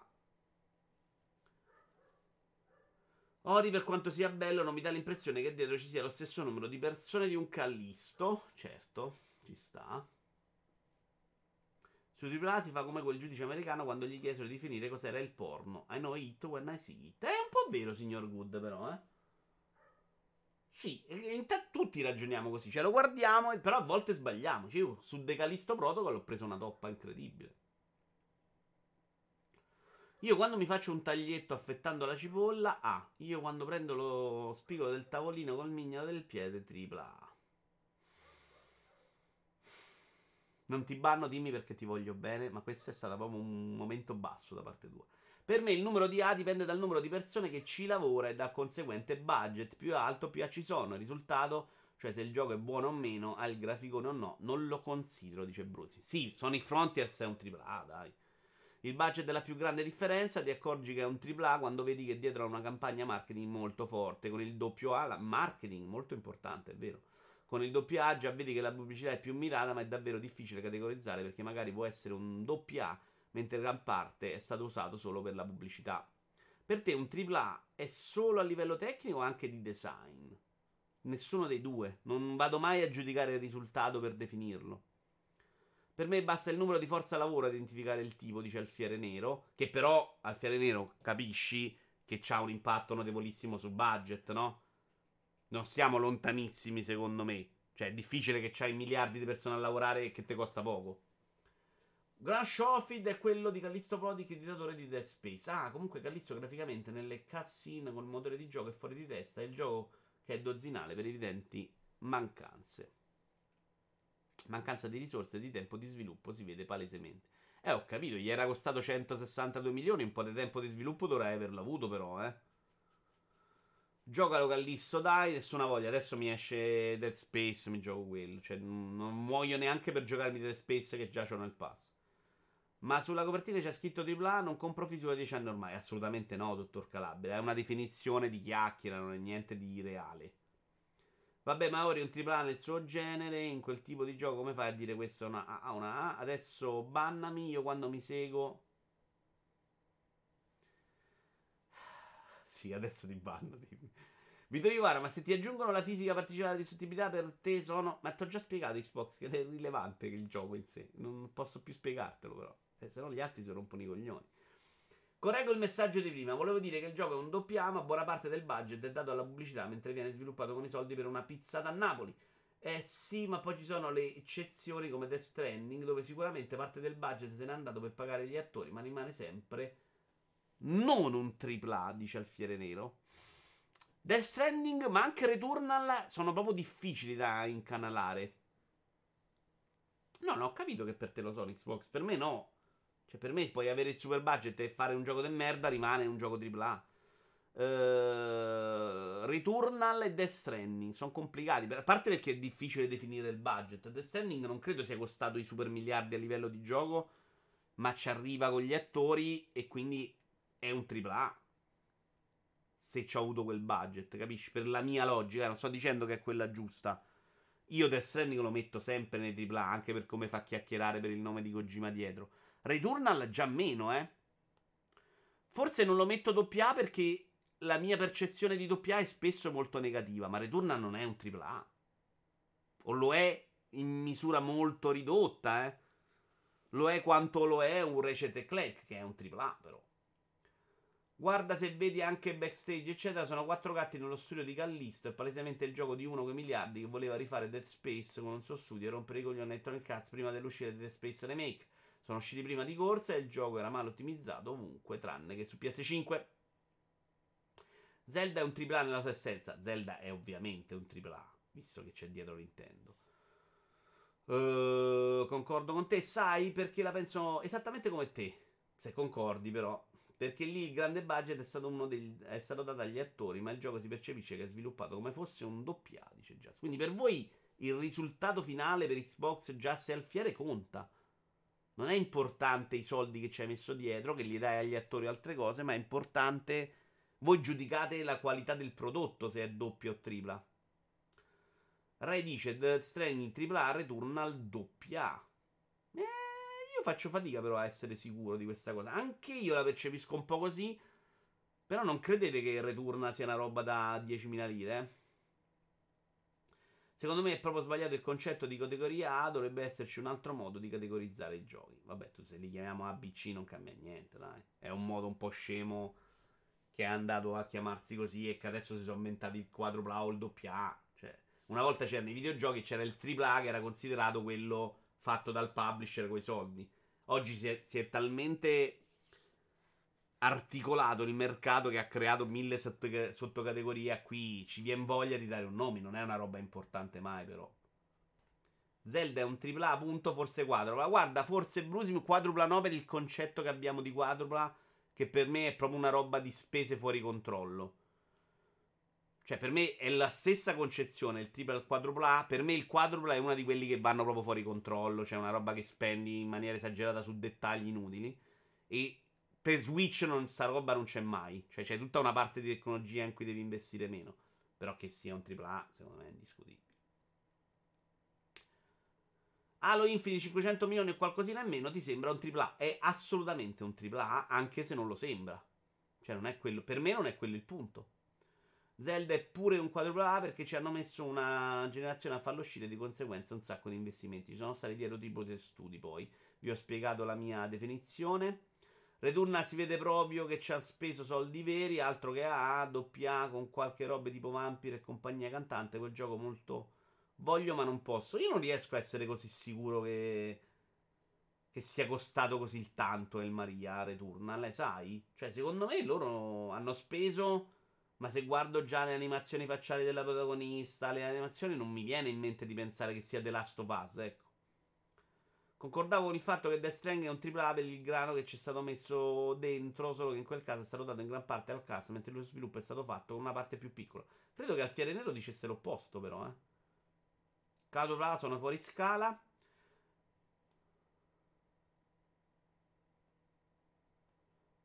Ok, Xbox... Mello ha fatto il suo dovere. Star Citizen quante ha? Evito Iuvara, dice Gogo. Non lo so, cioè, lo conosco proprio troppo poco per dirtelo. Con i soldi che ci hanno in mano è un quadrupla.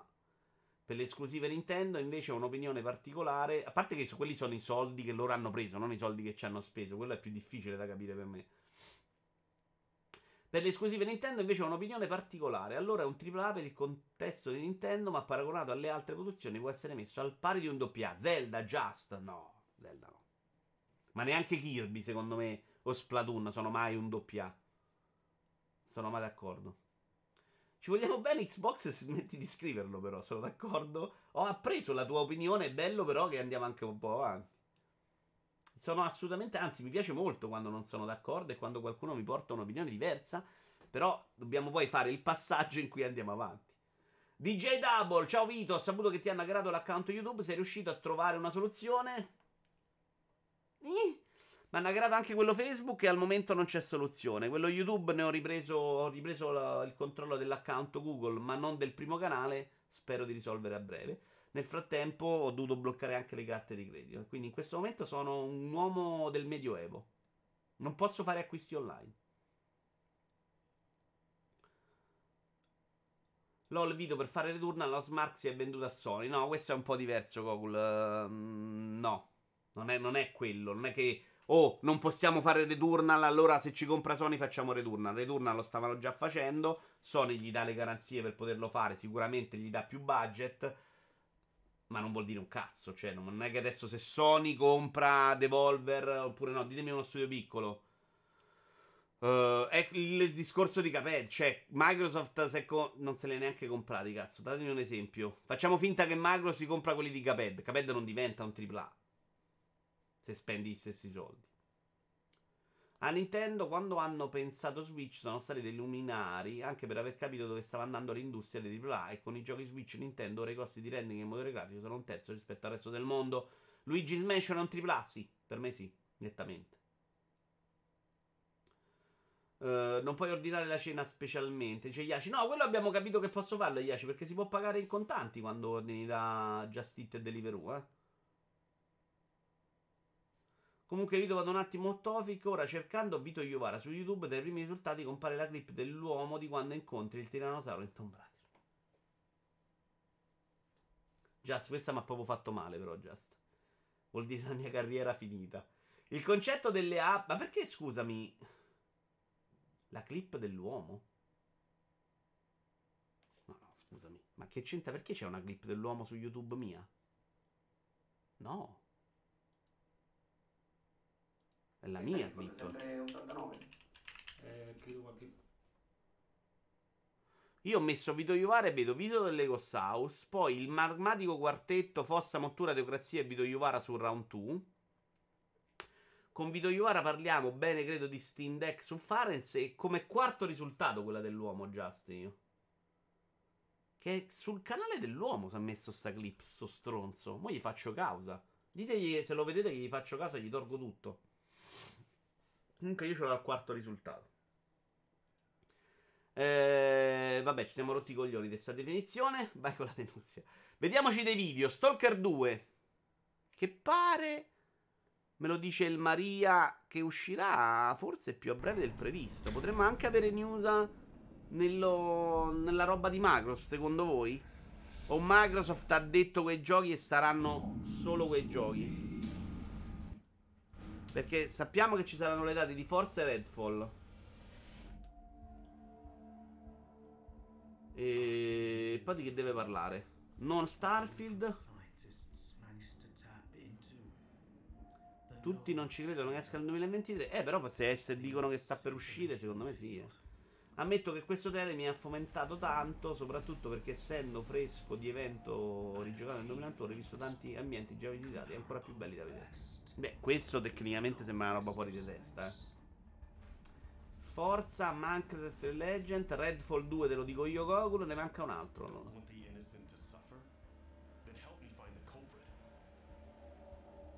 Però quando, pure questo quando ti inserisci, devi arrivare o prima di giugno o dopo, ma che sei matto? C'era nella conferenza Xbox questo? Nella conferenza della concretezza, dico, del finto E3. Te scrollo online. Oddio no, dai. Stalker 2 non sono quelli in guerra, come fa a uscire? Sì, è pure morto uno sviluppatore. Vabbè, dipende come erano arrivati prima, però al fiere nero, eh. Molti si sono spostati in un altro paese, mi pare. Edoardo Rizzi, grazie, benvenuto. Store online, ucraini lo mettono al 30 maggio, mi pare, ma immagino sia un pre-order. Ah, allora.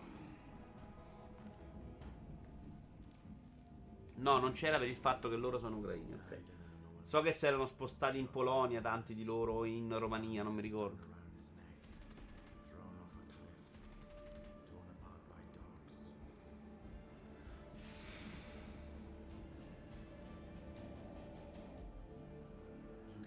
Vediamo, sono contento che sia nel pass questo. Potrebbe essere anche una roba non propriamente nelle mie corde. A sensazione dal trailer sembra però più un gioco per me che per il Maria.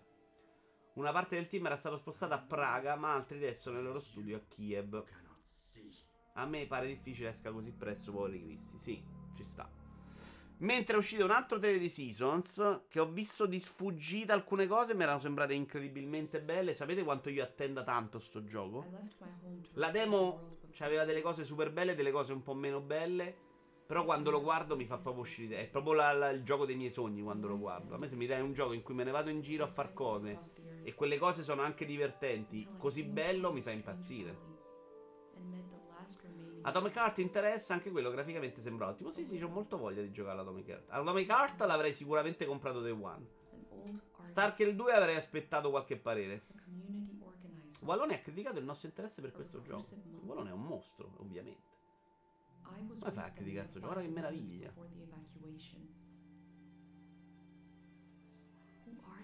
Esteticamente è la roba più bella dell'universo proprio. Deve solo trovare, ecco, il rischio che sia una palla al cazzo Walking Simulator c'è. Io spero che ci sia del videogioco interessante. O comunque che ti lasci andare dritto senza appesantire con meccaniche noiose, ecco. C'ho proprio voglia. Pazzo Wallone.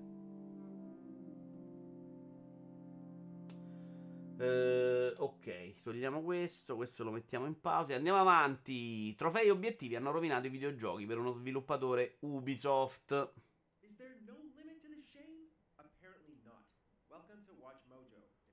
Ok. Giorgio Melani su multiplayer.it, un tweet pubblicato da Fredrik Thylander, sviluppatore di Ubisoft Massive, che ha alquanto criticato trofei e obiettivi all'interno dei videogiochi per le loro derive e gli effetti negativi che possono avere nella fruizione di questi. Opinione impopolare, questa è la traduzione del tweet. Obiettivi sbloccabili e trofei sono stati negativi per i videogiochi, ha scritto lo sviluppatore. Riducono la fruizione dei giochi, disturbano e distolgono l'attenzione e assorbono risorse che potrebbero essere investite per rendere i giochi migliori. Poi ne parliamo, eh. In effetti, proprio il legame compulsivo con i trofei e obiettivi dimostra che la visione di Thylander può risultare condivisibile nel caso in cui queste funzionalità trasformino la fruizione in maniera negativa, sebbene la loro presenza non sembri ormai destinata ad essere messa in discussione. Allora, io sono uno di quelli che crede che gli obiettivi qualcosa l'abbiano cambiata nei videogiochi e non sempre in bene. Soprattutto nel modo in cui i giocatori si approcciano al videogioco, secondo me ha fatto dei danni. Ciao a Monaco, ciao a chi altro è arrivato, non l'ho salutato. Però secondo me lui esagera molto. Non credo che portino via un sacco di risorse a chi fa videogiochi. E alla fine, a parte un paio di cazzate, non credo che neanche chi gioca ai videogiochi ne risenta così tanto. Infatti escono su Switch gli stessi videogiochi da altre parti, non te ne accorgi. Escono su PC, io su PC neanche li ho mai visti gli obiettivi, non mi ha dato sto problema. È vero che in alcuni contesti però il cambiamento l'ho percepito. Il fatto, soprattutto perché i giocatori tendono a essere super tossici quando fanno qualcosa, e quindi anche con gli obiettivi. Per esempio, per me una roba che è diventata insopportabile è che per evitare a loro dei missable ci sono dei momenti in cui la narrazione di una storia viene proprio bloccata e ha un cartello gigante di alert, perché deve dirti questo momento in poi devi fare delle cose, se no ti fotti. Questo avvertimento a me rovina un po' l'esperienza. Parliamo di una roba che non cambia mai il mio modo di giocare o lo rovina in modo complessivo, però che arrivo in un momento della storia, devo andare a salvare mia madre morta appesa, devo salvare, arriva uno e fa: oh, ma prima di andare vuoi fare tutte le cose? Guarda che dopo no, dopo NASA. Ma no, cazzo, ho mia madre morta e non dovrei preoccuparmi di questa roba. Questa roba per me è proprio brutta. Per me non è una roba relativa. Per me rovina... Ed è il motivo per cui poi negli open world non amo sta storia, perché le storie vengono proprio ammorbate da se scelte così. E questo è figlio, secondo me, esattamente del problema che i giocatori, se gli fai un missable, rompono i coglioni. Però è veramente l'unica cosa che ha cambiato nella mia esperienza del gioco. Nel resto ha cambiato tanto nell'online. Online una volta tu ti piaceva un gioco, chiamavi gli amici, ti creavi una stanzetta privata figa solo tra amici e ti divertivi. Oggi, se vogliamo giocare a Rainbow Six, è 5 persone massimo, perché il sesto si attacca al cazzo, perché dobbiamo andare a giocare online, perché se no ci sono gli obiettivi. Questo per console, quantomeno, non so adesso perché poi sono uscito dall'online, ma nella prima fase di gioco Xbox 360 sta roba è stata fortissima. A Socom giocavamo in stanze private, ad Halo 2 giocavamo in stanze private, Halo 3 col cazzo, Halo 3 no, se deve andare online. Burnout c'era la gente che non faceva le gare Burnout Paradise perché ci dovevamo mettere insieme ad 8 in 8, perché c'era un obiettivo in 8 in cui dovevi rompere i cartelloni. E ho anche discusso, perché io ho detto: no ragazzi, sta roba non la faccio mai nella vita. Cioè io la serata che ci andiamo a rompere i cartelloni io non la faccio, ecco. Quindi nell'online è cambiato, nell'offline è cambiato poco secondo me, però un po' sì, e queste scelte ci stanno. Sono scelte che, come ha detto Valone più volte, però che potresti pure risolvere. Cioè, metti gli obiettivi diversamente, non mettere gli obiettivi con i due finali. La gente si fa la raccolta delle collezionabili e finisce là. Per me, per come sono oggi, non stanno dando veramente niente al mondo dei videogiochi, se non soddisfazione per chi li ama. E non è una cosa insignificante. Se alcuni giocatori si divertono a raccogliere collezionabili più che a giocare al gioco, per loro è quello il videogioco. Esattamente come a me per volte è finire il videogioco è più importante di giocarlo, anche quello è gioco, anche quello è una roba che dai al giocatore. Quindi non sono per toglierli, sono però per prendere atto che secondo me alcune robe sono peggiorate. Poco, ma sono peggiorate. Chi è sto The Love Developer che ha detto sta cosa? Si chiama Fredrik Thylander. Tanto Antonello Rosa si è messo il follow sul canale Lego YouTube. Grazie mille, caro, anche se non puoi ascoltarci. Torneremo a fare live Lego. Ti ho scritto il nome, il Maria. Come diceva quello nell'altro giorno, secondo me è un'espressione esagerata. Se gli obiettivi sono fatti bene, sono positivi, ma spesso vengono fatti male. Penso ai collezionabili negli open world, che per me non sono una roba negativa, però, Alex, eh. Cioè, io ricordo alcune delle robe nella mia fase di amante degli obiettivi. Alcune robe super divertenti erano i collezionabili. Prendevo delle guide che avevano la fotografia fissa, quindi non il video YouTube, che ti diceva più o meno il posto, poi dovevo arrivare là, dovevo capire dov'era. Secondo me quello era videogioco, quindi anche quello non è per forza negativo, secondo me. Che tipo di risorse, chi inserisce obiettivi, platine, eccetera, una singola persona, e molte volte sono azioni di gameplay inutili. Non è vera sta cosa Xbox, però, perdonami. Cioè, mettere 100 collezionabili in una mappa non è una roba che fa una persona. C'è la persona che deve mettere i collezionabili, c'è quello che deve disegnarlo, c'è quello che deve svilupparlo in 3D, c'è quello che deve sviluppare il logo dell'obiettivo, c'è quello che deve dargli un nome. Ci sono 23 persone che devono tradurli in varie lingue. Cioè, è chiaro che non è una persona il discorso obiettivi. Del lavoro c'è. Però io non credo che quello che fa gli obiettivi sia il programmatore, che se no farebbe la grafica, ecco. E comunque siamo una nicchia, le percentuali di completamento parlano chiaro. Sì, questo è vero. Ad Halo 2 giocavo con i televisori degli amici portati a casa mia, dice Alex. Halo 2 c'era online però, Alex, scusa, eh. Io ricordo di aver giocato un sacco ad Halo 2 online, mi sbaglio? Sì, c'era online su Xbox, come no?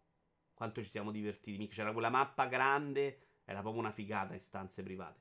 Poi a me non piace il tono che si prende. Quando giochi in stanze private, secondo me le persone sono proprio rilassate. Se li metti già, prendi un Byron, che è la persona migliore del mondo, se lo metti a giocare online diventa super competitivo e si perde, secondo me, quel clima da passeggiata di salute che a me piace di più. La malattia del completismo è più forte rispetto ad avere un'esperienza coerente, dice Monaco, nettamente. Signor Good, sì, stai rispondendo, l'ho fatto anch'io. Tu sai che sono contro gli obiettivi, ma non sempre. Se questi sono inseriti nel gioco con intelligenza che premiano le mie abilità senza che debba leggere la lista, sono felice. Ma se devo fare una roba come il gameplay o fare delle sessioni che sono palesemente noiose e vengono usati gli obiettivi per spingerti a fare, allora no. Discorso analogo per gli obiettivi online. Però Just, sta roba è... non impatta sul tuo gioco. Se il problema è che ce ne siano alcuni buoni e alcuni cattivi, te fai solo i buoni, cioè nessuno ti obbliga a farli tutti. Quella è la ricerca del platino dei 1000 punti, che a me non me ne è fregato niente neanche nel momento in cui ero impazzito per gli obiettivi. Cioè, alla fine gli obiettivi possono essere una cosa figa, ci sta.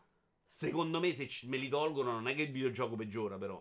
Secondo me la gente ha apprezzato una roba nel videogioco che diventa videogioco se stesso. Ad esempio, su PUBG possono testimoniare di amicizie messe a dura prova, squad massimo 4 giocatori, la tendenza a portare i più bravi a fare squadra da soli, di Lorenzo. Per me sta roba non è stata una roba per cui sono stato escluso dall'online, però è stata una roba di meno divertimento, meno rilassatezza. Io mi ricordo che come ci ho giocato un sacco con gli amici, ogni tanto si organizzavano delle sfide tra forum di persone di Socom, perché si poteva giocare online a Socom, non solo in stanze private. Io mi tiravo fuori anche da quelle, perché in quel momento, solo in una partita amichevole con un altro forum, il clima cambiava completamente. Per me quella roba non è mai non la voglio mai associare al videogioco. A me piace proprio la rilassatezza nel videogioco. Se me la trasformi in una roba competitiva mi annoio proprio. A me gli obiettivi della Switch da un lato mi mancano tanto, dall'altro questa cosa mi dà la sensazione di essere più libero nel giocare. Io ho proprio smesso di guardarli, quindi non è un problema neanche quando gioco su Xbox. Su PC non ci faccio proprio caso, quindi per carità. È una cosa che ha inventato Microsoft, che poi hanno replicato male gli altri, dice Dottor Calabria. Ma l'hanno fatto più o meno tutti allo stesso modo. Era normale, Dottor Calabria, che lo fai all'inizio, c'hai più idee, poi le idee vanno morendo. Cioè all'inizio si sperimentava molto su 360 con sta roba degli obiettivi. Ricordo anche prese in giro, gli obiettivi a zero, l'obiettivo solo perché avevi messo il disco nel gioco dei Sims. Cioè c'erano delle robe più simpatiche. Poi alla fine ma che te vuoi inventare, ragazzi? Cioè alla fine... completa i livelli, raccogli 10 cazzate, eccetera, eccetera, eccetera. Ti parlo di chi fa trofei, collezionabili sono a parte, c'erano anche prima senza trofei. Tradurre i nomi scemi degli obiettivi è impegnativo, dice Tony. No, ma è un lavoro, cioè se chiaramente ci sono delle risorse e dei soldi spesi, Antò, eh. Xbox diceva lo fa una persona, è il cazzo. Cioè me ne sono in mente solo 40, me ne sono venute in mente a me. A me come giocatore non fanno né caldo né freddo, però sì, non mi viene difficile credere che comunque portano soldi per costano soldi per partano soldi per inventarli, ok? Sì, bisogna vedere se ha impatto sul giocatore. Secondo me a volte ce l'ha. Negli open world è terribile sta cosa, cioè il momento è adesso, guarda che non lo sopporto proprio. I video con l'attore del Command & Conquer, sorry, commentavo il film nel sottofondo. Tony risponde a qualcuno. Xbox, Vito, le azioni di gameplay collezionabili c'erano anche prima, senza trofei. Gli obiettivi sono una cosa in più. È un tizio che ha detto, ok, se fai questi sblocchi questo, ma non è che se non ci fossero tutti gli obiettivi non avresti potuto collezionare degli oggetti in game. Oppure fare un'azione di gameplay particolare. Con il suo tweet fa capire che i giochi sono fatti per i trofei ed è una cazzata immane, dai. Ah, non ho capito la prima parte di quello che hai detto. È vero che c'era qualcosa di simile anche prima, non è vero che c'erano sempre per forza. Ti ho fatto degli esempi di lavoro extra che c'è, e lui parla di risorse in più. Se devi spendere 6.000 euro sulla traduzione degli obiettivi e li spendi, magari li spendi altrove. E non è vero che è una roba solo di uno che dice adesso sta roba ti do un obiettivo, però Xbox, cioè in alcuni giochi hai modificato anche la struttura. Ti ho fatto l'esempio degli open world in cui arriva il momento obiettivo, cioè arriva il momento in cui ti dicono a livello di storia questa roba non può andare avanti. Fare questo non vuol dire solo mettere la persona che ti dice sta cosa, vuol dire pensare il gioco in funzione del non missable. Perché tu non puoi costruire un'azione che se improvvisamente c'è il colpo di scena, perché altrimenti poi la gente si perde gli obiettivi. Quindi il cambiamento poco c'è stato. Siamo d'accordo che non ammazza nessuno. Se fa contenta la gente, oh, se ce ne teniamo sta rottura dei coglioni, voi vedete gli obiettivi. Però non è vero che non ha cambiato niente. Quanto ha inciso sui costi, sullo sviluppo, sulle risorse, lo sa meglio lui di noi tutti, però questo siamo d'accordo. Poi magari lui è uno scemo che dice una minchiata, ma tra lui scemo che dice una minchiata e noi scemi qua che diciamo una minchiata, lui ha più autorità di noi per dirlo. C'era una cosa che non hai considerato, i missable sono un'occasione per non far vendere i giochi al GameStop. Attenzione, Google potrebbe aver detto una cosa super intelligente, ma non l'ho capita, forse è il motivo per cui non la boccio come minchiata. I missable sono un'occasione per non far vendere i giochi al GameStop. Cioè, Google, in che modo i missable... Te lo chiedo proprio, non l'ho capita. Impediscono la rivendita dell'usato. In alcuni MMO free to play ci sono gli obiettivi da sbloccare che servono per avere monete per poter prendere roba che solo paragonandola potresti prenderla. Che solo pagandola potresti prenderla. Chiamate Valone, niente, ma io devo essere sognato il trofeo finché la barca va per il cognome di me stesso. Alfiano Nero, questa cosa dei ricordi inventati nella nostra testa capita a tutti prima o poi, ed è brutto, Orfierino. Io ho sofferto molto quando ho scoperto di quel boss di Final Fantasy, sappilo. Ti abbraccio fortemente, è finita, però è il momento in cui capisci che è finita, eh. Un attimo dopo ti ritrovi hackerato perché hai cliccato su una mail di phishing, capisci che è quella. Se metti gli obiettivi e li metti in missable, e se sei malato di obiettivi rigioca il gioco e quindi non lo vendi subito come usato. No, Gogol, era una minchiata. Chiedo scusa a tutti, confermo che Google ha detto minchiato. Perché il tossico di obiettivi si legge prima la lista delle robe e se c'è un missable non lo gioca. Siamo tornati alla normalità, signori. Quindi no, secondo me sta roba non ha... Se ce l'ha su qualcuno è possibile, ma non è mai un impatto di mercato. Bravo Borstella, esattamente, li guardano assolutamente prima e proprio non lo giocano se c'è un missa. Se devi, sanno, loro contano le ore, diventa, quello non mi piace a me. Cioè il videogioco fatto col metro, lo schemino, la gente che si gioca della roba brutta, anche quello è un problema, eh. La roba che fa Walone di giocare i giochi brutti sono soldi che vanno a premiare non lo sviluppo positivo di gente che ha lavorato e ha cercato di fare un bel gioco, ma la gente che va a premiare quella roba là. Quei soldi di Walone, o di Walone come esempio di minchia che crede agli obiettivi, sono sprecati, sono soldi che non vanno all'industria reale di gente che fa bei videogiochi. Quindi anche in quel caso hanno un impatto, no? Ci fai prendere colpi per niente, Vitto. Sì, sì, però ragazzi, l'avevo detto che non avevo capito e quindi era quello forse il motivo. Ho visto gente che per sbloccare il platino sul proprio profilo di un gioco ha finito la peggio merda, ammettendo che quel gioco gli ha fatto cagare, ma l'ha platinato. Però io questa cosa non la condanno completamente, già. Cioè, la capisco. Cioè, abbiamo tutti le nostre fisime. Io ho quella di comprare le robe anche se non mi interessa. Ce ne abbiamo tutte un po' di cazzate di questo tipo. Se gli fa stare bene per loro è comunque positivo. Se lo guardo in ottica di mercato, secondo me sono soldi che potrebbero andare in videogiochi migliori. Io li guardo ogni volta prima di iniziare un gioco per vedere se ci sono missable, dice Alex. Non lo giocano anche per la scelta di difficoltà, se finirlo ad hard. Io conosco un ragazzo che ha oltre 500 platini, dice Dottor Calabria. Sì, vabbè, queste sono persone da evitare, diciamo. No, Monaco, esistono, sono anche brave persone. Ma per loro il videogioco diventa un'altra cosa. No, Vito Iovara, non è vero che non li giochiamo, ci segniamo quando li dobbiamo fare per non mancarli. Eh no, aspetta, Borstella. Ah no, tu dici, però quello, ok, il missable è quello che puoi rischiare di perderlo, ok, sì, hai ragione. Però capisci che su di te ha un impatto di rovinarti anche il videogioco, no? Se devi fare una cosa apposta, la devi sapere prima questa cosa che succede, devi spoilerarti il gioco. Ma non sono critico con chi c'ha sta fisima, non è una roba che fa schifo a me, però, cioè, a me fa schifo anche succhiarla a un cavallo, se c'è gente che gli piace, bene per lei, bene per lui, bene per il cavallo.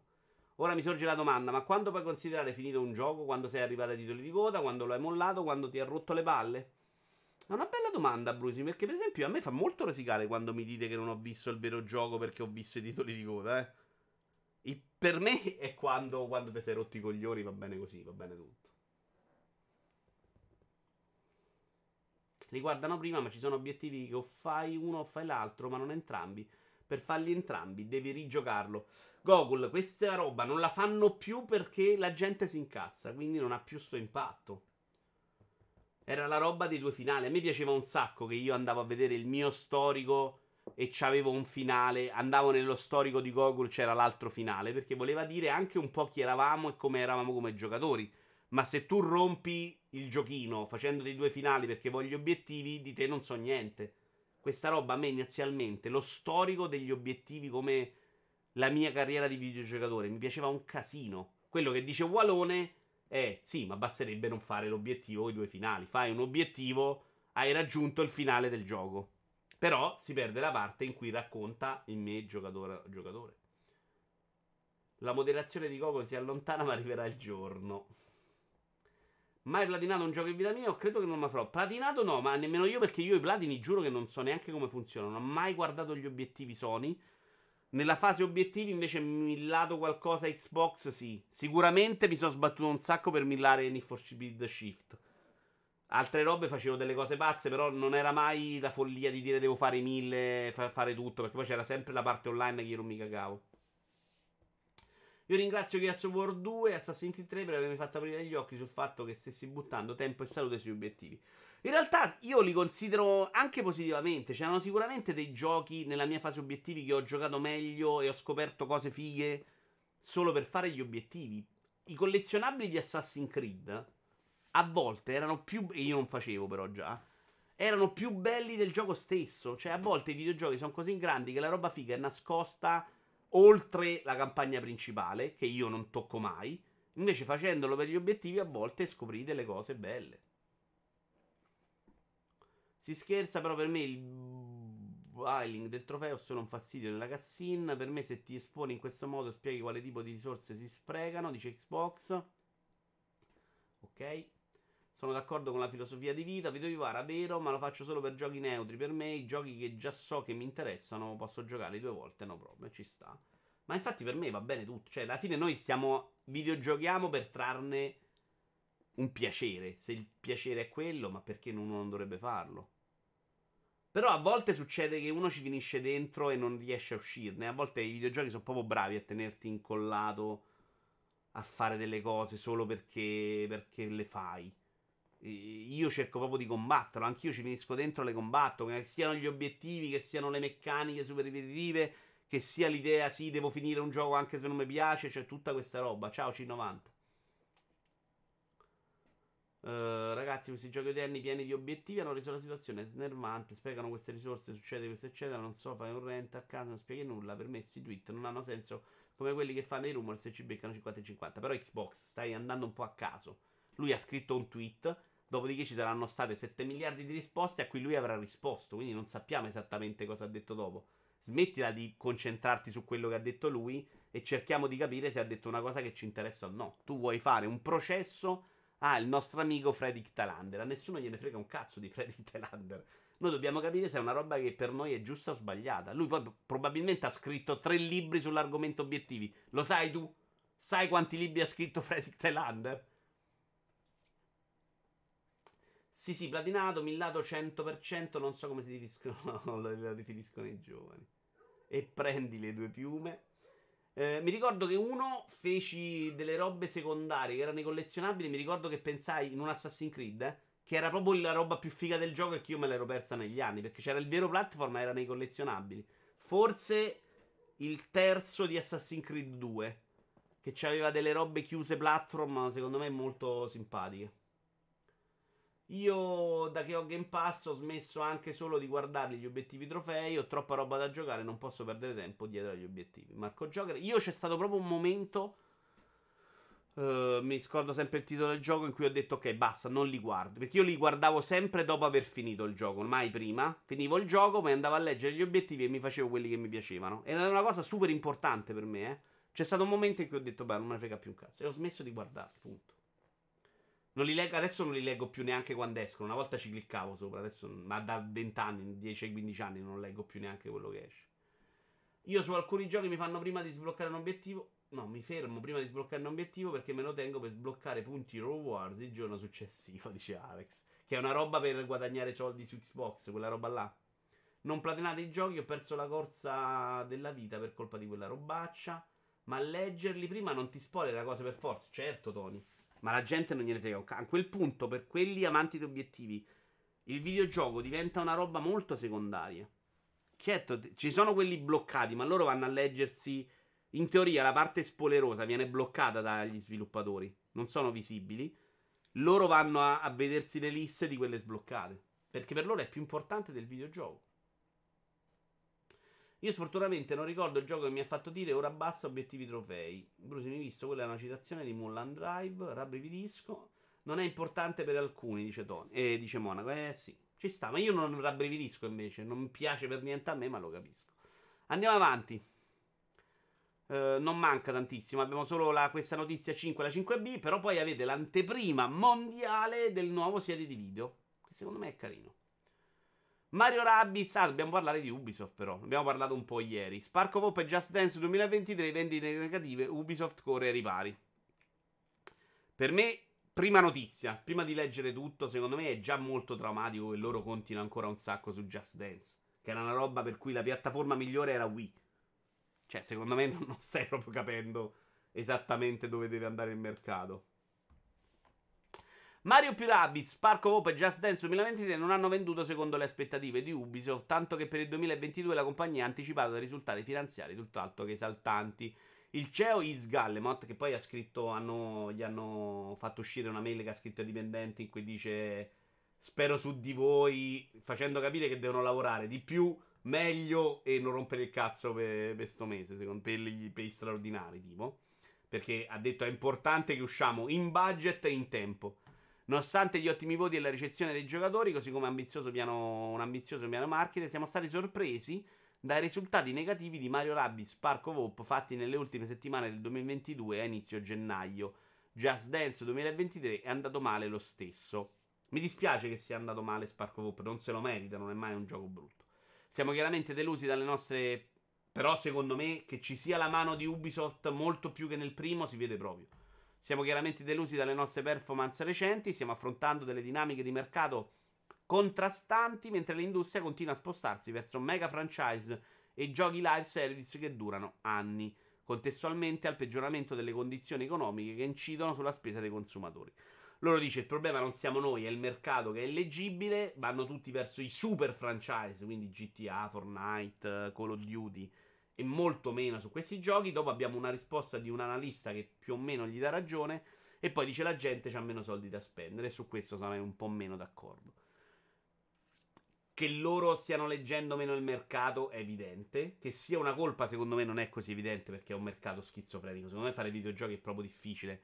Devi pensare troppo in anticipo, un mercato che cambia troppo in fretta.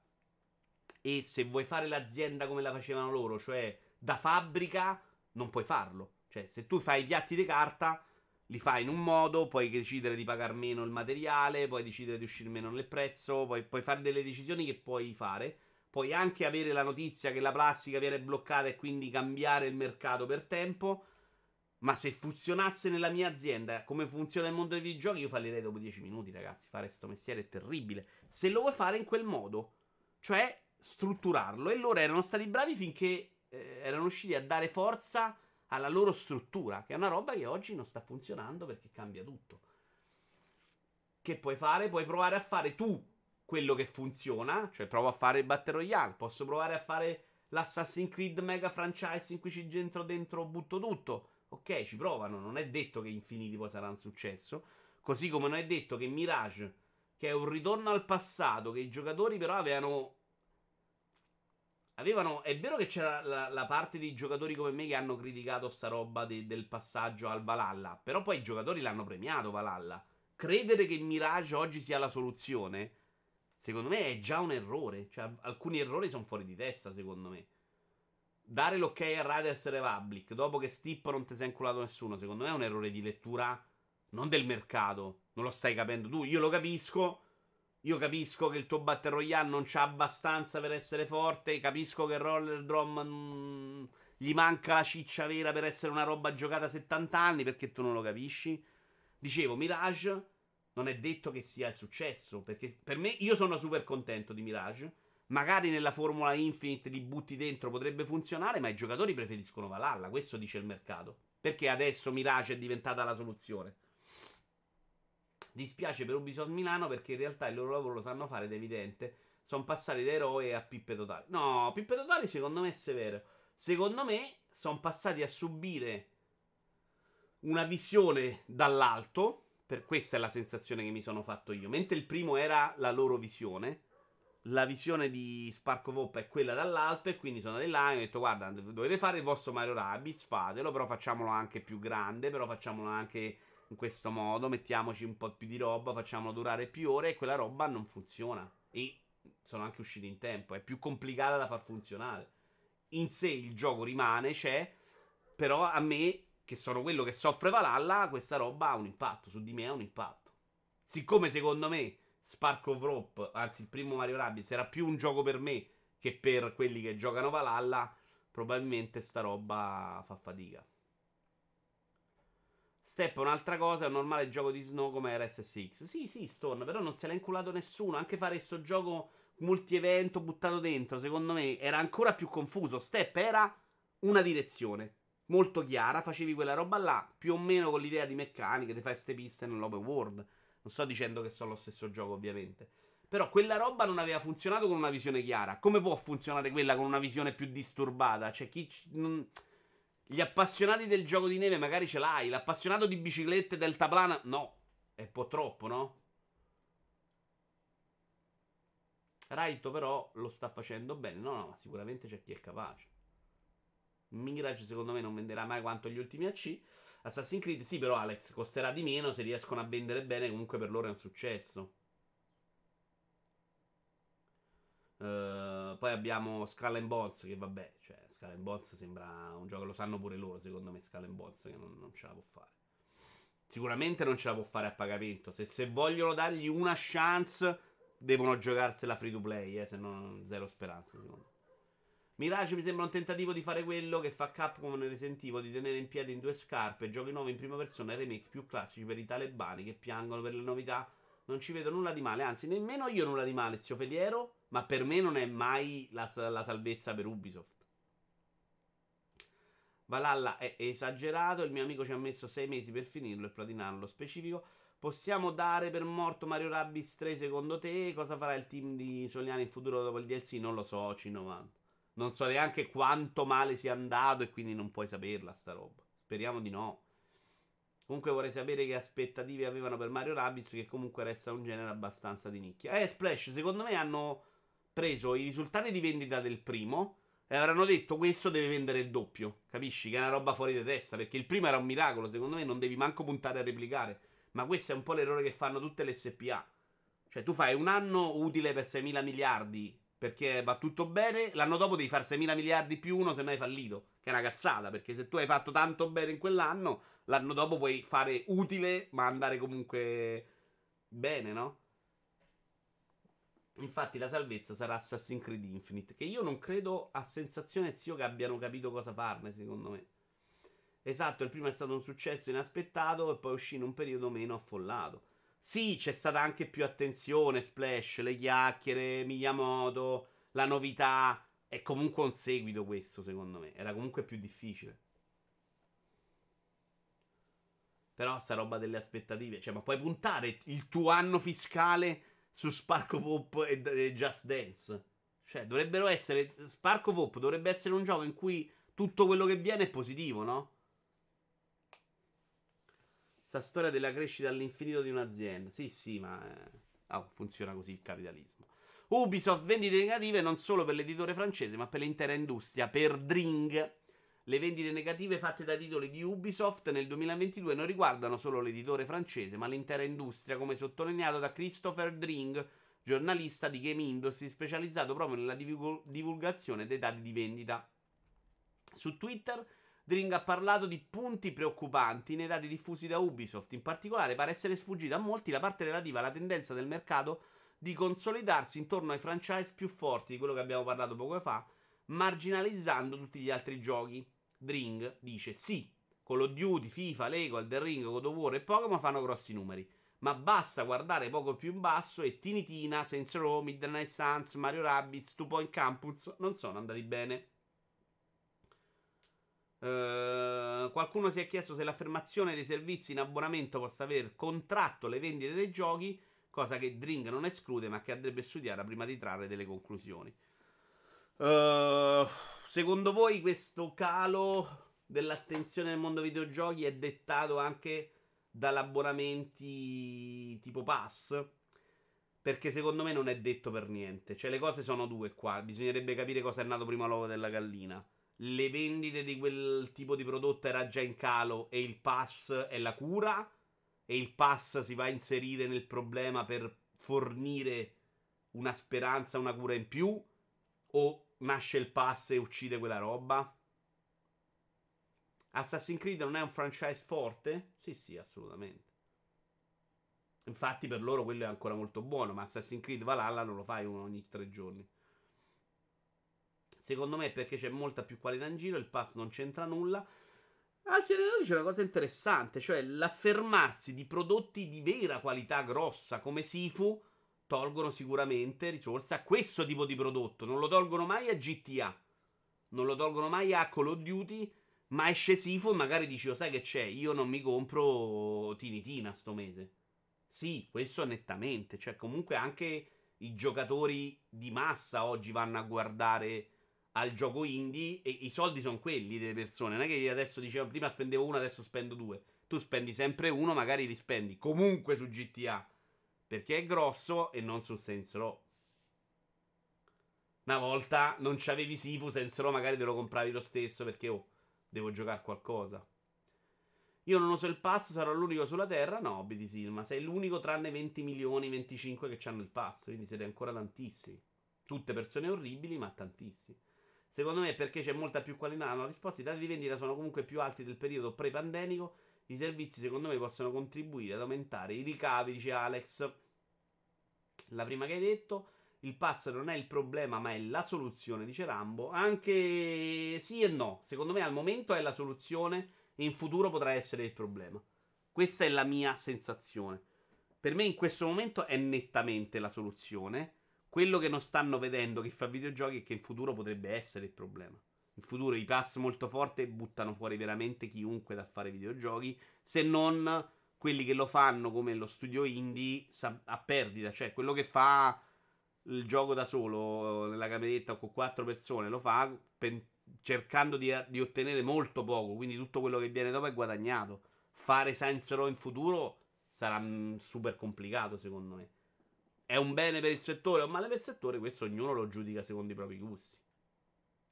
Più che i soldi, il tempo è quello. Callisto perché dovrei comprare se ho altri 300 giochi altrettanto validi ancora da giocare che mi costano un decimo se non regalati proprio. Alfiere Nero, quello è un altro problema del pass secondo me. Quello che si sta proprio sottovalutando è quanto in termini di backlog e di roba da giocare che rimandi ti darà il pass in futuro, perché adesso siamo alle fasi, ma quando va a regime il pass secondo me di roba da giocare ne dà abbastanza per non cercare niente fuori, e quindi lì spenderanno solo quelli che sono proprio super appassionati, altrimenti ti fai bastare quello. Sta roba secondo me non è mai super positiva per il mercato. La piattaforma Microsoft fa schifo non solo come qualità di gioco ma come qualità di piattaforma. Shadow Wolf, benvenuto. Sì, abbastanza, però diciamo che mi aspetto che migliori, va. Secondo me rispetto alle scorse generazioni sono spariti anche giochi doppia A DP legati al mondo extra videogiochi che garantivano buonissime vendite. Nell'epoca PS2 e PS3 era tutto una A di giochi, film, fumetti eccetera, tipo i giochi del Signore degli Anelli o Wolverine, molto carino dall'altro. Sì, quel tipo di prodotto in realtà secondo me è proprio mediamente sparito, cioè il gioco doppia A un po' sporco così sta sparendo, c'è più qualità quindi costa di più e quindi prendi pure più legnate sui denti quando vai male, Al momento non attivo il Game Pass proprio perché ho già abbastanza backlog. Tra l'altro, almeno adesso io rimango proprio inculato, perché sapete che mi sa che a gennaio mi scade Xbox Game Pass e io non c'ho una fottuta carta di credito adesso? Doveva succedere proprio, non mi ricordo se era gennaio o marzo 2023, ma secondo me rimango inchiappettato. Vabbè, speriamo che arriva presto sta carta nuova. Per me è lo stesso problema degli obiettivi, puoi anche abbonarti e giocare il gioco che preferisci pagandolo a marca e bara €12, è solo soggettiva la cosa. Non è la risposta a qualcosa che ho detto io, credo però. Vai di PaySafe Card. Non so neanche cosa siano, Fabio Volante. Va bene, signori. Io direi che abbiamo dato. Ci vediamo. L'anteprima mondiale di Siedi di Vito che doveva uscire su Instagram, ma non è uscita. Ciao, Axi. E poi ce ne andiamo. Allora, fammi vedere intanto se mi hanno sbloccato qualcosa qua, tipo Facebook. Facebook è ancora bloccato. Vediamo se è arrivata una mail su Gmail, anche se è arrivata stamattina. Mi sveglio di solito con la mail di Google, rispondo e poi la mattina dopo arriva l'altra. Non rinnovare il pass e gioca a Spark Vop e Xeno 3. Hai ragione, lo farò. Lo volevo fare camminando, zio Feliero. A parte che Spark Vop non l'ho mai mollato, lo sto giocando, Non sto giocando niente in questi giorni, tranne ieri Need for Speed, perché sto scoglionatissimo questi casini che ci sono stati. Allora, togliamo il piccolo, mettiamo il monitor. Questo lo fermiamo. Questo lo chiudiamo e ci vediamo il set di video che doveva uscire su Instagram e che purtroppo non sta uscendo perché non c'è più un Instagram. È tipo una precariata che compri in edicola. Ah sì? Potrebbe servirmi allora, sì. Ciao Vite, formattato alla fine. Il bazzone ho formattato subito, però dopo c'è stata ancora qualcosa su Facebook che mi sta dando problemi. Cos'era quella roba di moto? Non lo capisco. Comunque erano i peggiori giochi PS4 della storia, quindi non starei lì a comprarlo. Un attimo, state buono. Vito, ma anche Instagram è perso, sì, Facebook e Instagram. Allora, se metto monitor, sì, ci sono io doppio, va bene uguale. Pronti? Siamo un po' al volume.